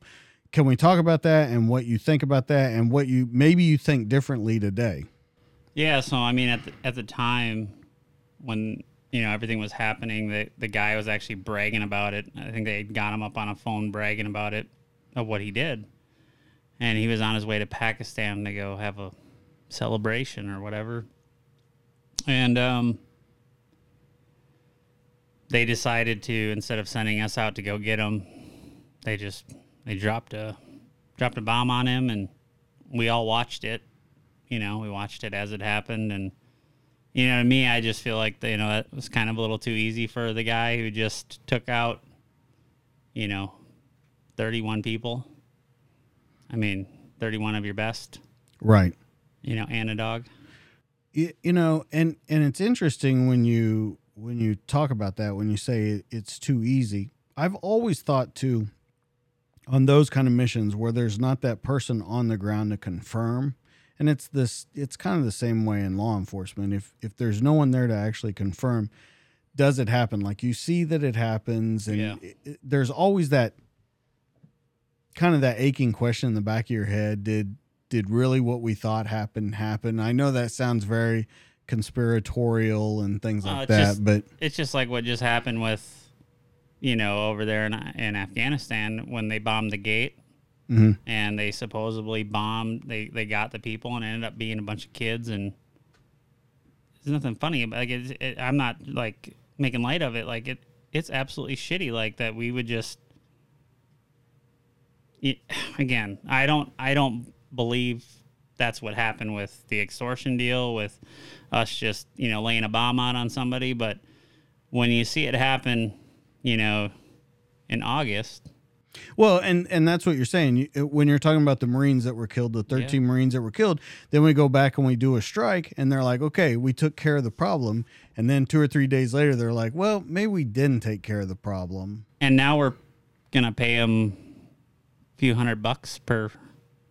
You know, they're they're talking about payouts for the, yeah, and it's it, it's and I think people think about payouts and they think about the millions of dollars that have went out here in the United States for, you know, people killed by police. Like let's just use that for an example. It's not millions of dollars over. It's hundreds of dollars, you know, for taking a life. You know, and it's, I, yeah, I don't. It's, it's not right. Well, I think the the bigger thing that's not right of the whole thing is that that when we don't come forward at the very beginning or we're not sure. Yeah. and then then you have to question because what happens is all those kind of dominoes fall afterwards uh, and then you're unsure every time. Was it the right target? Was it the wrong target? Was it the right people? Was it the wrong people? Whatever it was um, that's the that's the thing that's crazy to me. I, I wanted to talk to you about a couple more things. Sure. um, I had heard you say that w- when you saw uh, at when you went to the ramp that you'd never seen so many coffins loaded up onto a plane Never. before. And I'd ask you before, when did you kind of lose? Um, when were you? When did you know it was time to go? Uh, and we had we had talked about that. When did this the switch flip? I mean, yeah, it was. I mean, it was it was there at that at. It was. I would say it started when I had to, you know, they were bringing some of the equipment off of the helicopter, Right. you know, and it still had the smell of charred remains. And um, at the time you're just you're just doing it because you know you need to do it, and then when they loaded everything up on the every when they loaded every everything up, all their personal belongings, and then when we went to the ramp ceremony, and there's all those coffins, and you're like, fucking, I'm done. You know, like, I mean, I still did. I still stayed out there. Absolutely. We- I finished. You know, I finished the deployment, and I went out and s- still did a lot of good things to finish it off, but um, I knew that that was going to be the last one because I'm not going to put my wife. My wife actually flew back from Chicago. She was staying with her mom at the time to help with the massive situation that was unfolding in Virginia Beach with all of those families having to come and you know do all of all the stuff they did to you know get the boys back and then you know funerals and Did they, when that happens, is anybody else talking that way? Do you hear anything like that, or are you kind of keeping it to yourself, it to where my- you say everyone kind of keeps it to themselves? I kept it to myself. Uh, and of course, the mood changes. The it has to change. But do you see in the mood change? Of course, it's a somber one, but does it turn anger, sad, vengeful? Um, you- what? Guys wanted to go back out. They wanted to go back out and fucking do something than just sit there on the base and, you know, have to think about all that shit. Like we, but you know, at the same time, like you know, you have leaders that are smarter than we are probably most of the time mm. that are like, no, we're not going to send them back out right away because they're just going to go out and, I mean, go out and take it out on somebody. You know what I mean? Yeah, but eh, eh, and that's where I have the problem because you'll hear that too in law enforcement. You'll hear the command talk about that too, where uh, we trust these guys until we don't trust them. Yeah. Does that make sense? I mean, th- eh, when you say that they they think, "Oh, we can't send these guys back out cuz something might go wrong." Well, also this might be the way that they're getting through the situation and they're to do the right thing and and it's it's weird to hear they trust you until they don't trust you. Yeah, I mean, you know, we ended up drinking a lot. I mean, so it was like, you know, alcohol. Yeah. You know what I mean? Like, when you can't go do anything, you're either to work out or you're to drink, you know? And I know you're not, weren't allowed to have alcohol over there, and I don't understand why. I mean, but, I mean, if you're old enough to sign up for, to go to fucking war, like, should be able to, you know? But, um, yeah, I mean, it, it's, uh, we ended up going back out though. I mean, we ended up being able to go back out and finish out. Do you have a talk with your wife at all? Are you are you talking to her about how you're feeling or how she's feeling or anything like that after this happens? Yeah, um, are you talking about like directly right after? Not, not directly right after, but I Like mean, well, even not even now, but even as you're approaching the end where you're saying it's time to get out, are you guys talking about Yeah. it? Or are you We talked a lot about it, and um, after I left that command, I I told her one day I just like I can't do this anymore. I cannot stay in the Navy. I can't. I I just I, my body hurts too. Like before, my body hurt really bad. My legs hurt really bad, but I had a purpose. No longer, I no longer had that purpose, and so I just was thinking about the pain, and you know, and I was going to see a psych, and you know, I'm over at Little Creek, and they still got, you know, they got the seals over there too, and uh, I hear helicopters all day long, and it just it made me miss doing what I did, and it brought up a lot of really bad memories, and I was just tired of. I mean, I was just tired of feeling the way I was, and we end, I ended up getting out and coming all the way down to Texas. You know, I wanted out of Virginia Beach. and it's interesting to hear you say that that you wanted out of uh, Virginia Beach because when we very first started this interview, you wanted out of Minnesota. I did. Yeah. And it seems like at, at points in your life, it, when you're ready to go, you're ready to go. And to step away, not only, I guess, mentally, but physically, you step away. Yeah. Like by moving away from it. Now, was there ever a point you you had said that you you know had taken pain pills and and were drinking? Did you ever hit a low point before? I, I know we talked about that you had you know cried and Yeah. closed the door to your office and stuff, but did you ever reach a low point where it kind of scared you, where you were like, "Ooh, No, I mean it. It, it really just came down to it was a Friday night, and I went to go pop a couple of those the Vicodin pills they gave you, and, and I just was like, "What am I doing?" This was out when I was out of the military, and I was like, "What am I doing? I, I still have my whole family. I have my whole life ahead of me. I have."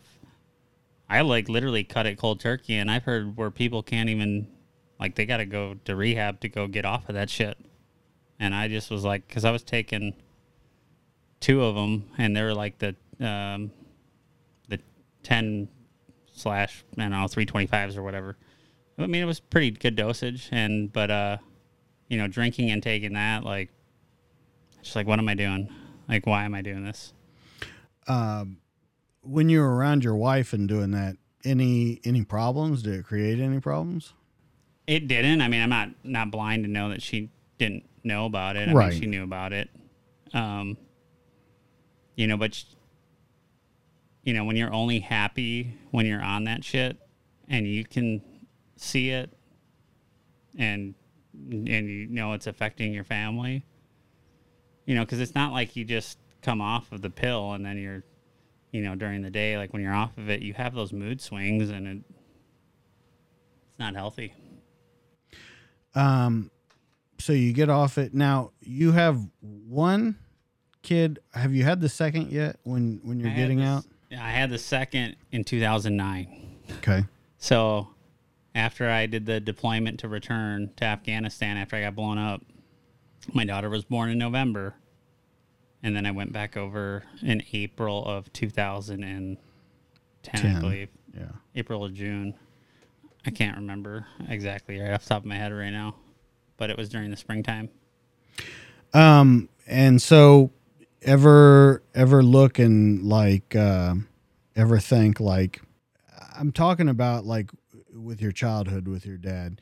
Do you ever worry about that kind of stuff? Like you you weren't doing. I- know you wanted to be a different dad. Yeah. uh, especially as, as the child, because you, you talked about that, like sitting on the stoop waiting and stuff. Do you ever worry that you weren't doing that? I mean, is it uh, affecting you while you're working? Um, while I'm working, no. Um, like now I look back on it and I'm like, man, I missed so much. And these assholes just gave the country back to the Taliban. And um, it was like, all for what? You know what I mean? Like, I know, I know that it was for something. I never will not think that, but it was just, you know, it, you know, we sacrificed so many guys. Guys had sacrificed their families to, you know, go and do that stuff. And, um, so yes, I look back on it and I'm like, you know, I could do more, but I'm also grateful because this has all made me who I am. Right. And, um, luckily my kids were young. We go back to that thing, that comment or that question you asked me earlier. Do you wish you would have waited a little bit longer? Hell no. I do not wish I would have waited because I mean, my kids were still young enough to where they really don't remember anything, and now they're just starting to ask me questions because they're turning eleven and twelve. Right. But I mean, I'll tell you, like, and I'll never get it out of my head. You know, watching, you know, kids and and whatnot cry when their dad doesn't come home, and they're older and they, and they know what's going on. Like that's Right. the worst feeling. I would never want my you know, I'm I'm grateful my kids were young enough to where if God forbid something did happen, like yeah, the dad's dad's gone, but you know, hopefully it'll get easier for him. You know what I mean? Like I Yeah. just it was hard watching some of these you know, some of these kids, you know, their dads aren't coming home and You know. So you get out, you've done all this for your country. I hear that you couldn't even get a job. Like like at Home Depot, you couldn't even get a job. I applied everywhere. I applied, you know, like Walmart. Like I even applied for like some of Walmart's corporate stuff for like their security and whatnot. It was weird, really weird. Like, and I, you know, and I, I know people are like bullshit. Like he could have gotten a job. It's not No, no, no, no. Like it, it literally like right now. If if I would have gotten out right now, yeah, I could find every fucking job in the world right now. But like back then when I was getting out, it was 2000 and 2012, 2013, and I was either overqualified or underqualified. And when I was underqualified, I was like, well, how about you just teach me the job and I'll do it? Because show me anything that you want me to do and I'll, I'll do it for except you know performance surgery and shit like that. Like i get it. You got to go to school for that. But like Right. show me any job that doesn't require that and i'll do it and i'll do it a hundred times better than the next person promise. And um, unless they unless they're a high performing individual but um and the ones i was overqualified for i was like i don't really care i just want a job right now i just want to do something different and uh I wanted to get away from the dogs a little bit because I've been doing that my whole career. And it finally got to a point where I was like, well, I can't get a job, but my neighbor needs help with his dog. So I went over and helped him. And he gave me a few hundred bucks. And I was like, for what? He's like, well, this other guy would have charged me 1200 And so I started doing more of that. We ended up looking at um, a school for training dogs um, to go to, even though I already knew how to do it. But I wanted to just kind of get do more, and the VA was going to pay for it. I went to a dog school, and while I was there, I asked my wife, like, "Hey, do you just want to sell our house in Virginia Beach, and we'll move in with your parents while we build a house down in Texas?" And we ended up moving down to Texas, and I started my dog training business in my garage, which I saw pictures of that. Moved it to a 1,200 square foot metal building, and then now we have a 10,000 square foot facility where um, we also board dogs, and then um, 3,000 square feet of it is my new my new business where I um, car dealer. So I love any type of car, and um, you know try to find people a vehicle. So doing both of the things that I absolutely love to do. But yeah, it was hard. So when you do that and you're kind of in charge for the first time in your adult life, you're kind of in charge of your own thing. It's it's on you now to make the dog business work, to make the Yeah. the motor company work. Um, does it feel good or does it feel like crazy pressure? I don't feel any pressure. None. None. Even when, even when one of my staff, you know, if they mess up and they do something wrong, I don't. You know, I just I know if you own up for it and just you know do right. What what else is there? You know what I mean? Like, no- there's nothing worse that can happen as long as you just own up for it. And um, so no, I don't really feel any. I don't really feel any pressure. I mean, the car thing, like it was just an idea. Like, hey, I'm already going through all these different cars. I love cars, and um, you know, if I can do it for somebody else and get them a good deal and do right by them, and it's not going to break down, like that makes me feel great. Doing right by people, and um, so no, no pressure. I mean, I guess if you think about it, the three cars I have sitting there right now, I mean, that's like thirty thousand dollars in inventory. That Yeah. If it doesn't sell, like, but at the same time, I look at it this way: like, even if this thing were to fail right now, I could take those three cars now because I sold one this weekend, and I could go bless some newly mom in need that you know is pregnant and needs a needs a vehicle through the church. I could just go give it, and I'd be fine with that too. I mean, that's all. That's ultimately the ultimate goal is to do really well and and to have excess money to be able to bless people like that. You know what I mean? Yeah. Like that. But I, I, I, I would go back though to where that would be pressure in itself. When you're always, y- you know, you can give that car away, but there's that pressure of of life, and and it's amazing to hear people like you that just want to do the right thing because it Yeah. doesn't. It's it's not said a lot anymore. Now you also do hunts with veteran groups, right? That's how you met Matt. That's how I met Matt. Yeah. Yeah. So we get to go out. Um, we do go out a couple times a year. Uh, usually during Veterans Day, we'll go do a, the hunt up here in Dallas, and which I know it's a a game, a ranch or whatever. Right. But, um, you know, I got a buddy up in Minnesota. He's like, "That's not real hunting." I'm like, "Yeah, I know, but it's fun." You know, we It's get to, we, we look we look for, you know, you, you go out and you shoot what you want to shoot, and then you drink beer with the guys. Um, and then the other the other one is uh, Bubba, who um, he owns uh, Treetops Lodge up in up in Alaska.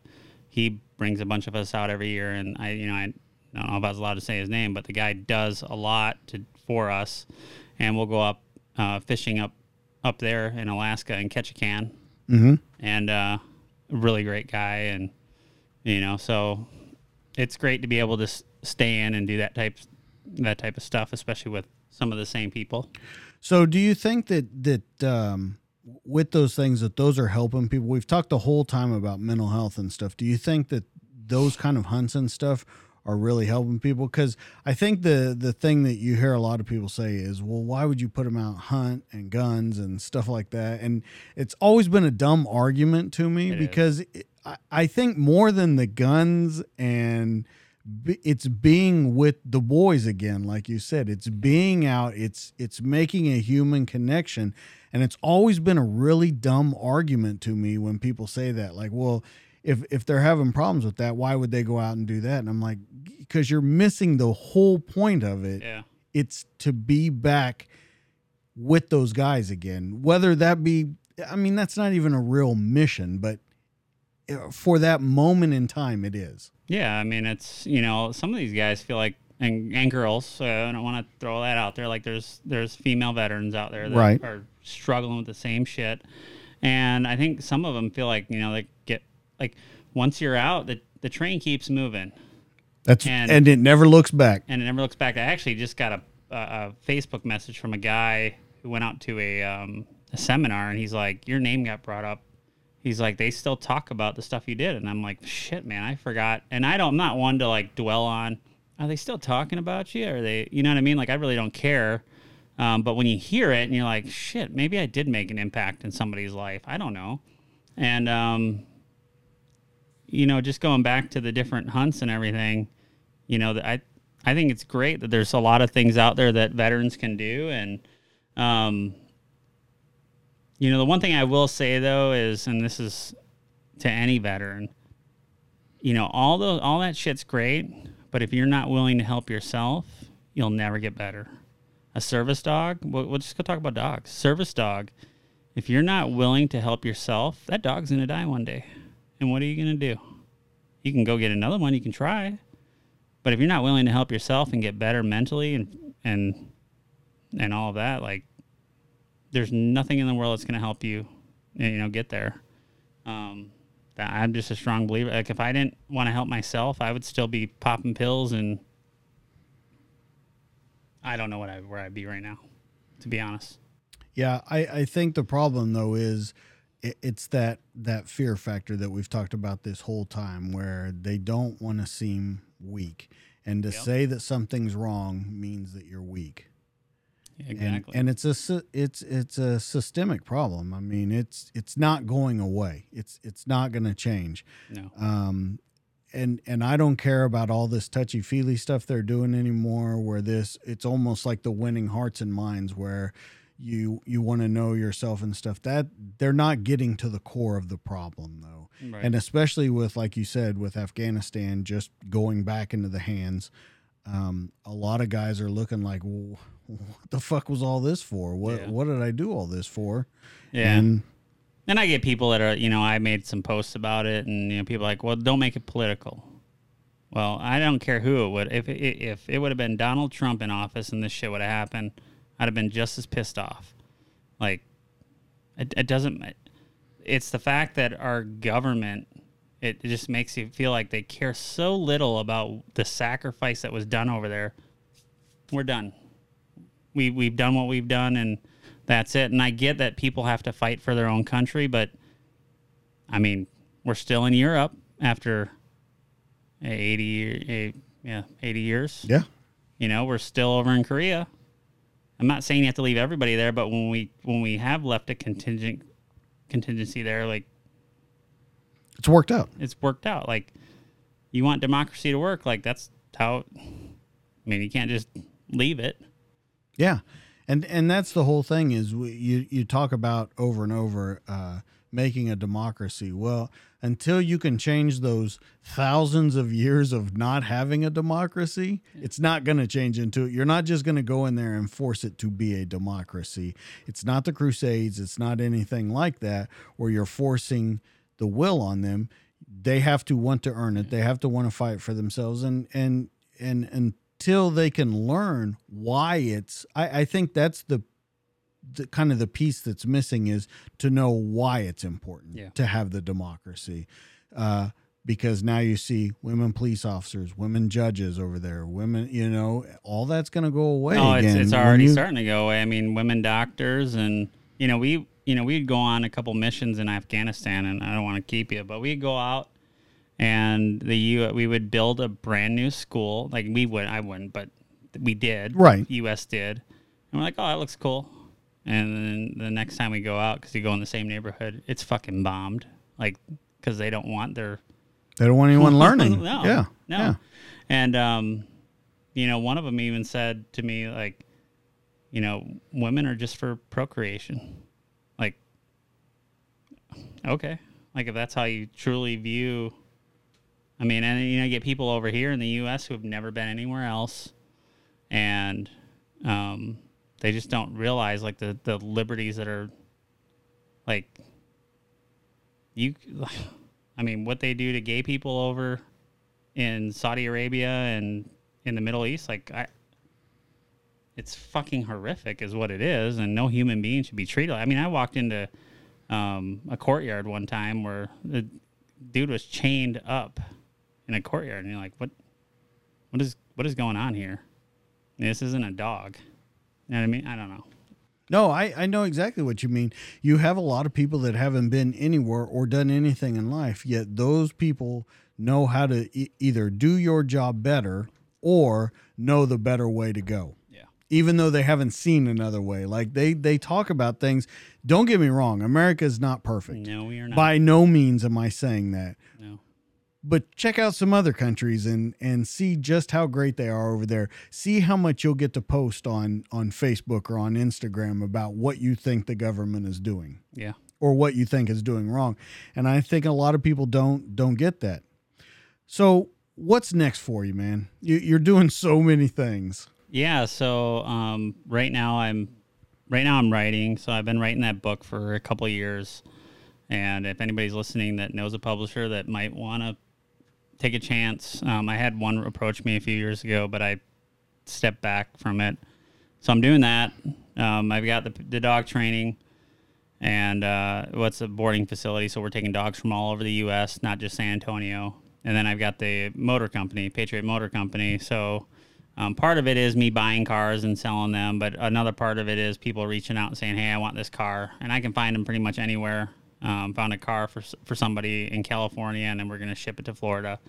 Um, things like that. Like I'm always open to do that. And people think like used cars, like they're thinking like beaters and stuff like that. And I'm talking like you know 2021 with you know 78 miles on it. That's considered a used car.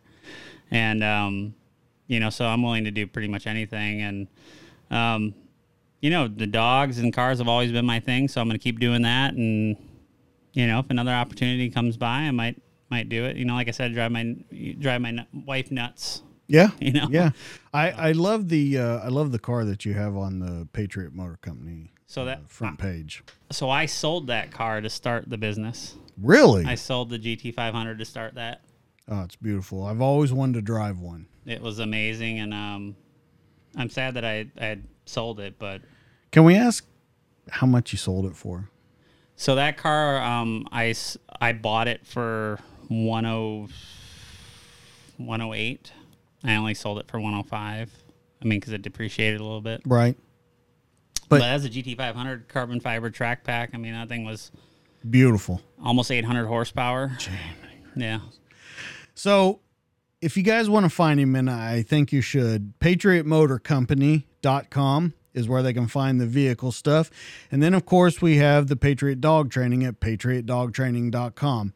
Patriotdogtraining.com has reservation services, you have training, boarding, all those kind of things. And what areas can they cover for the boarding and stuff? Like, how far out would you? Oh, for like just bringing. Yeah, like- For boarding. so for boarding, really, it's just people in the area. But Right. for like the training part, like if you wanted to send your dog for training, like we take dog, like we just had a dog go home that was with us for five months. Um, typically, people out of town, I recommend six weeks because it does take a little bit to get the dog to adjust by the time we get here and then get it back out to you. So six to eight weeks usually. and anything else that they can find on there. I know that there's a, a lot of different stuff that you can do on the site. The shopping is that just getting like equipment and things Yeah, like we that. sell T-shirts and leashes and stuff like that. I, I don't really push it, but our T-shirts are pretty damn soft, so they're pretty comfortable. Uh, and like I said, guys, go check this out patriotdogtraining.com, patriotmotorcompany.com. Uh, I think that's going to be it. We went for quite a while. We went for did. almost two and a half hours. Uh, guys, if you want more of me, you can find me on Instagram at DTD underscore podcast, on Facebook at the DTD podcast, and on YouTube where all these video versions of the conversations that we're having are. And that's at the DTD podcast also. Remember, the best stories are true. That's why you come here every week because we give them to you. Make sure you like, subscribe, leave a comment for us. That helps us grow to get more people like Benny in here. Benny, thank you so much for coming in, telling your story. Um, I really was so excited to hear the opposite of what Eddie had said and and and from a Good. different point of view. I think it was great. So that's going to be it for the show this week, guys. That's Benny. I'm DJ. This has been the show. We'll catch you on the next one. See you guys.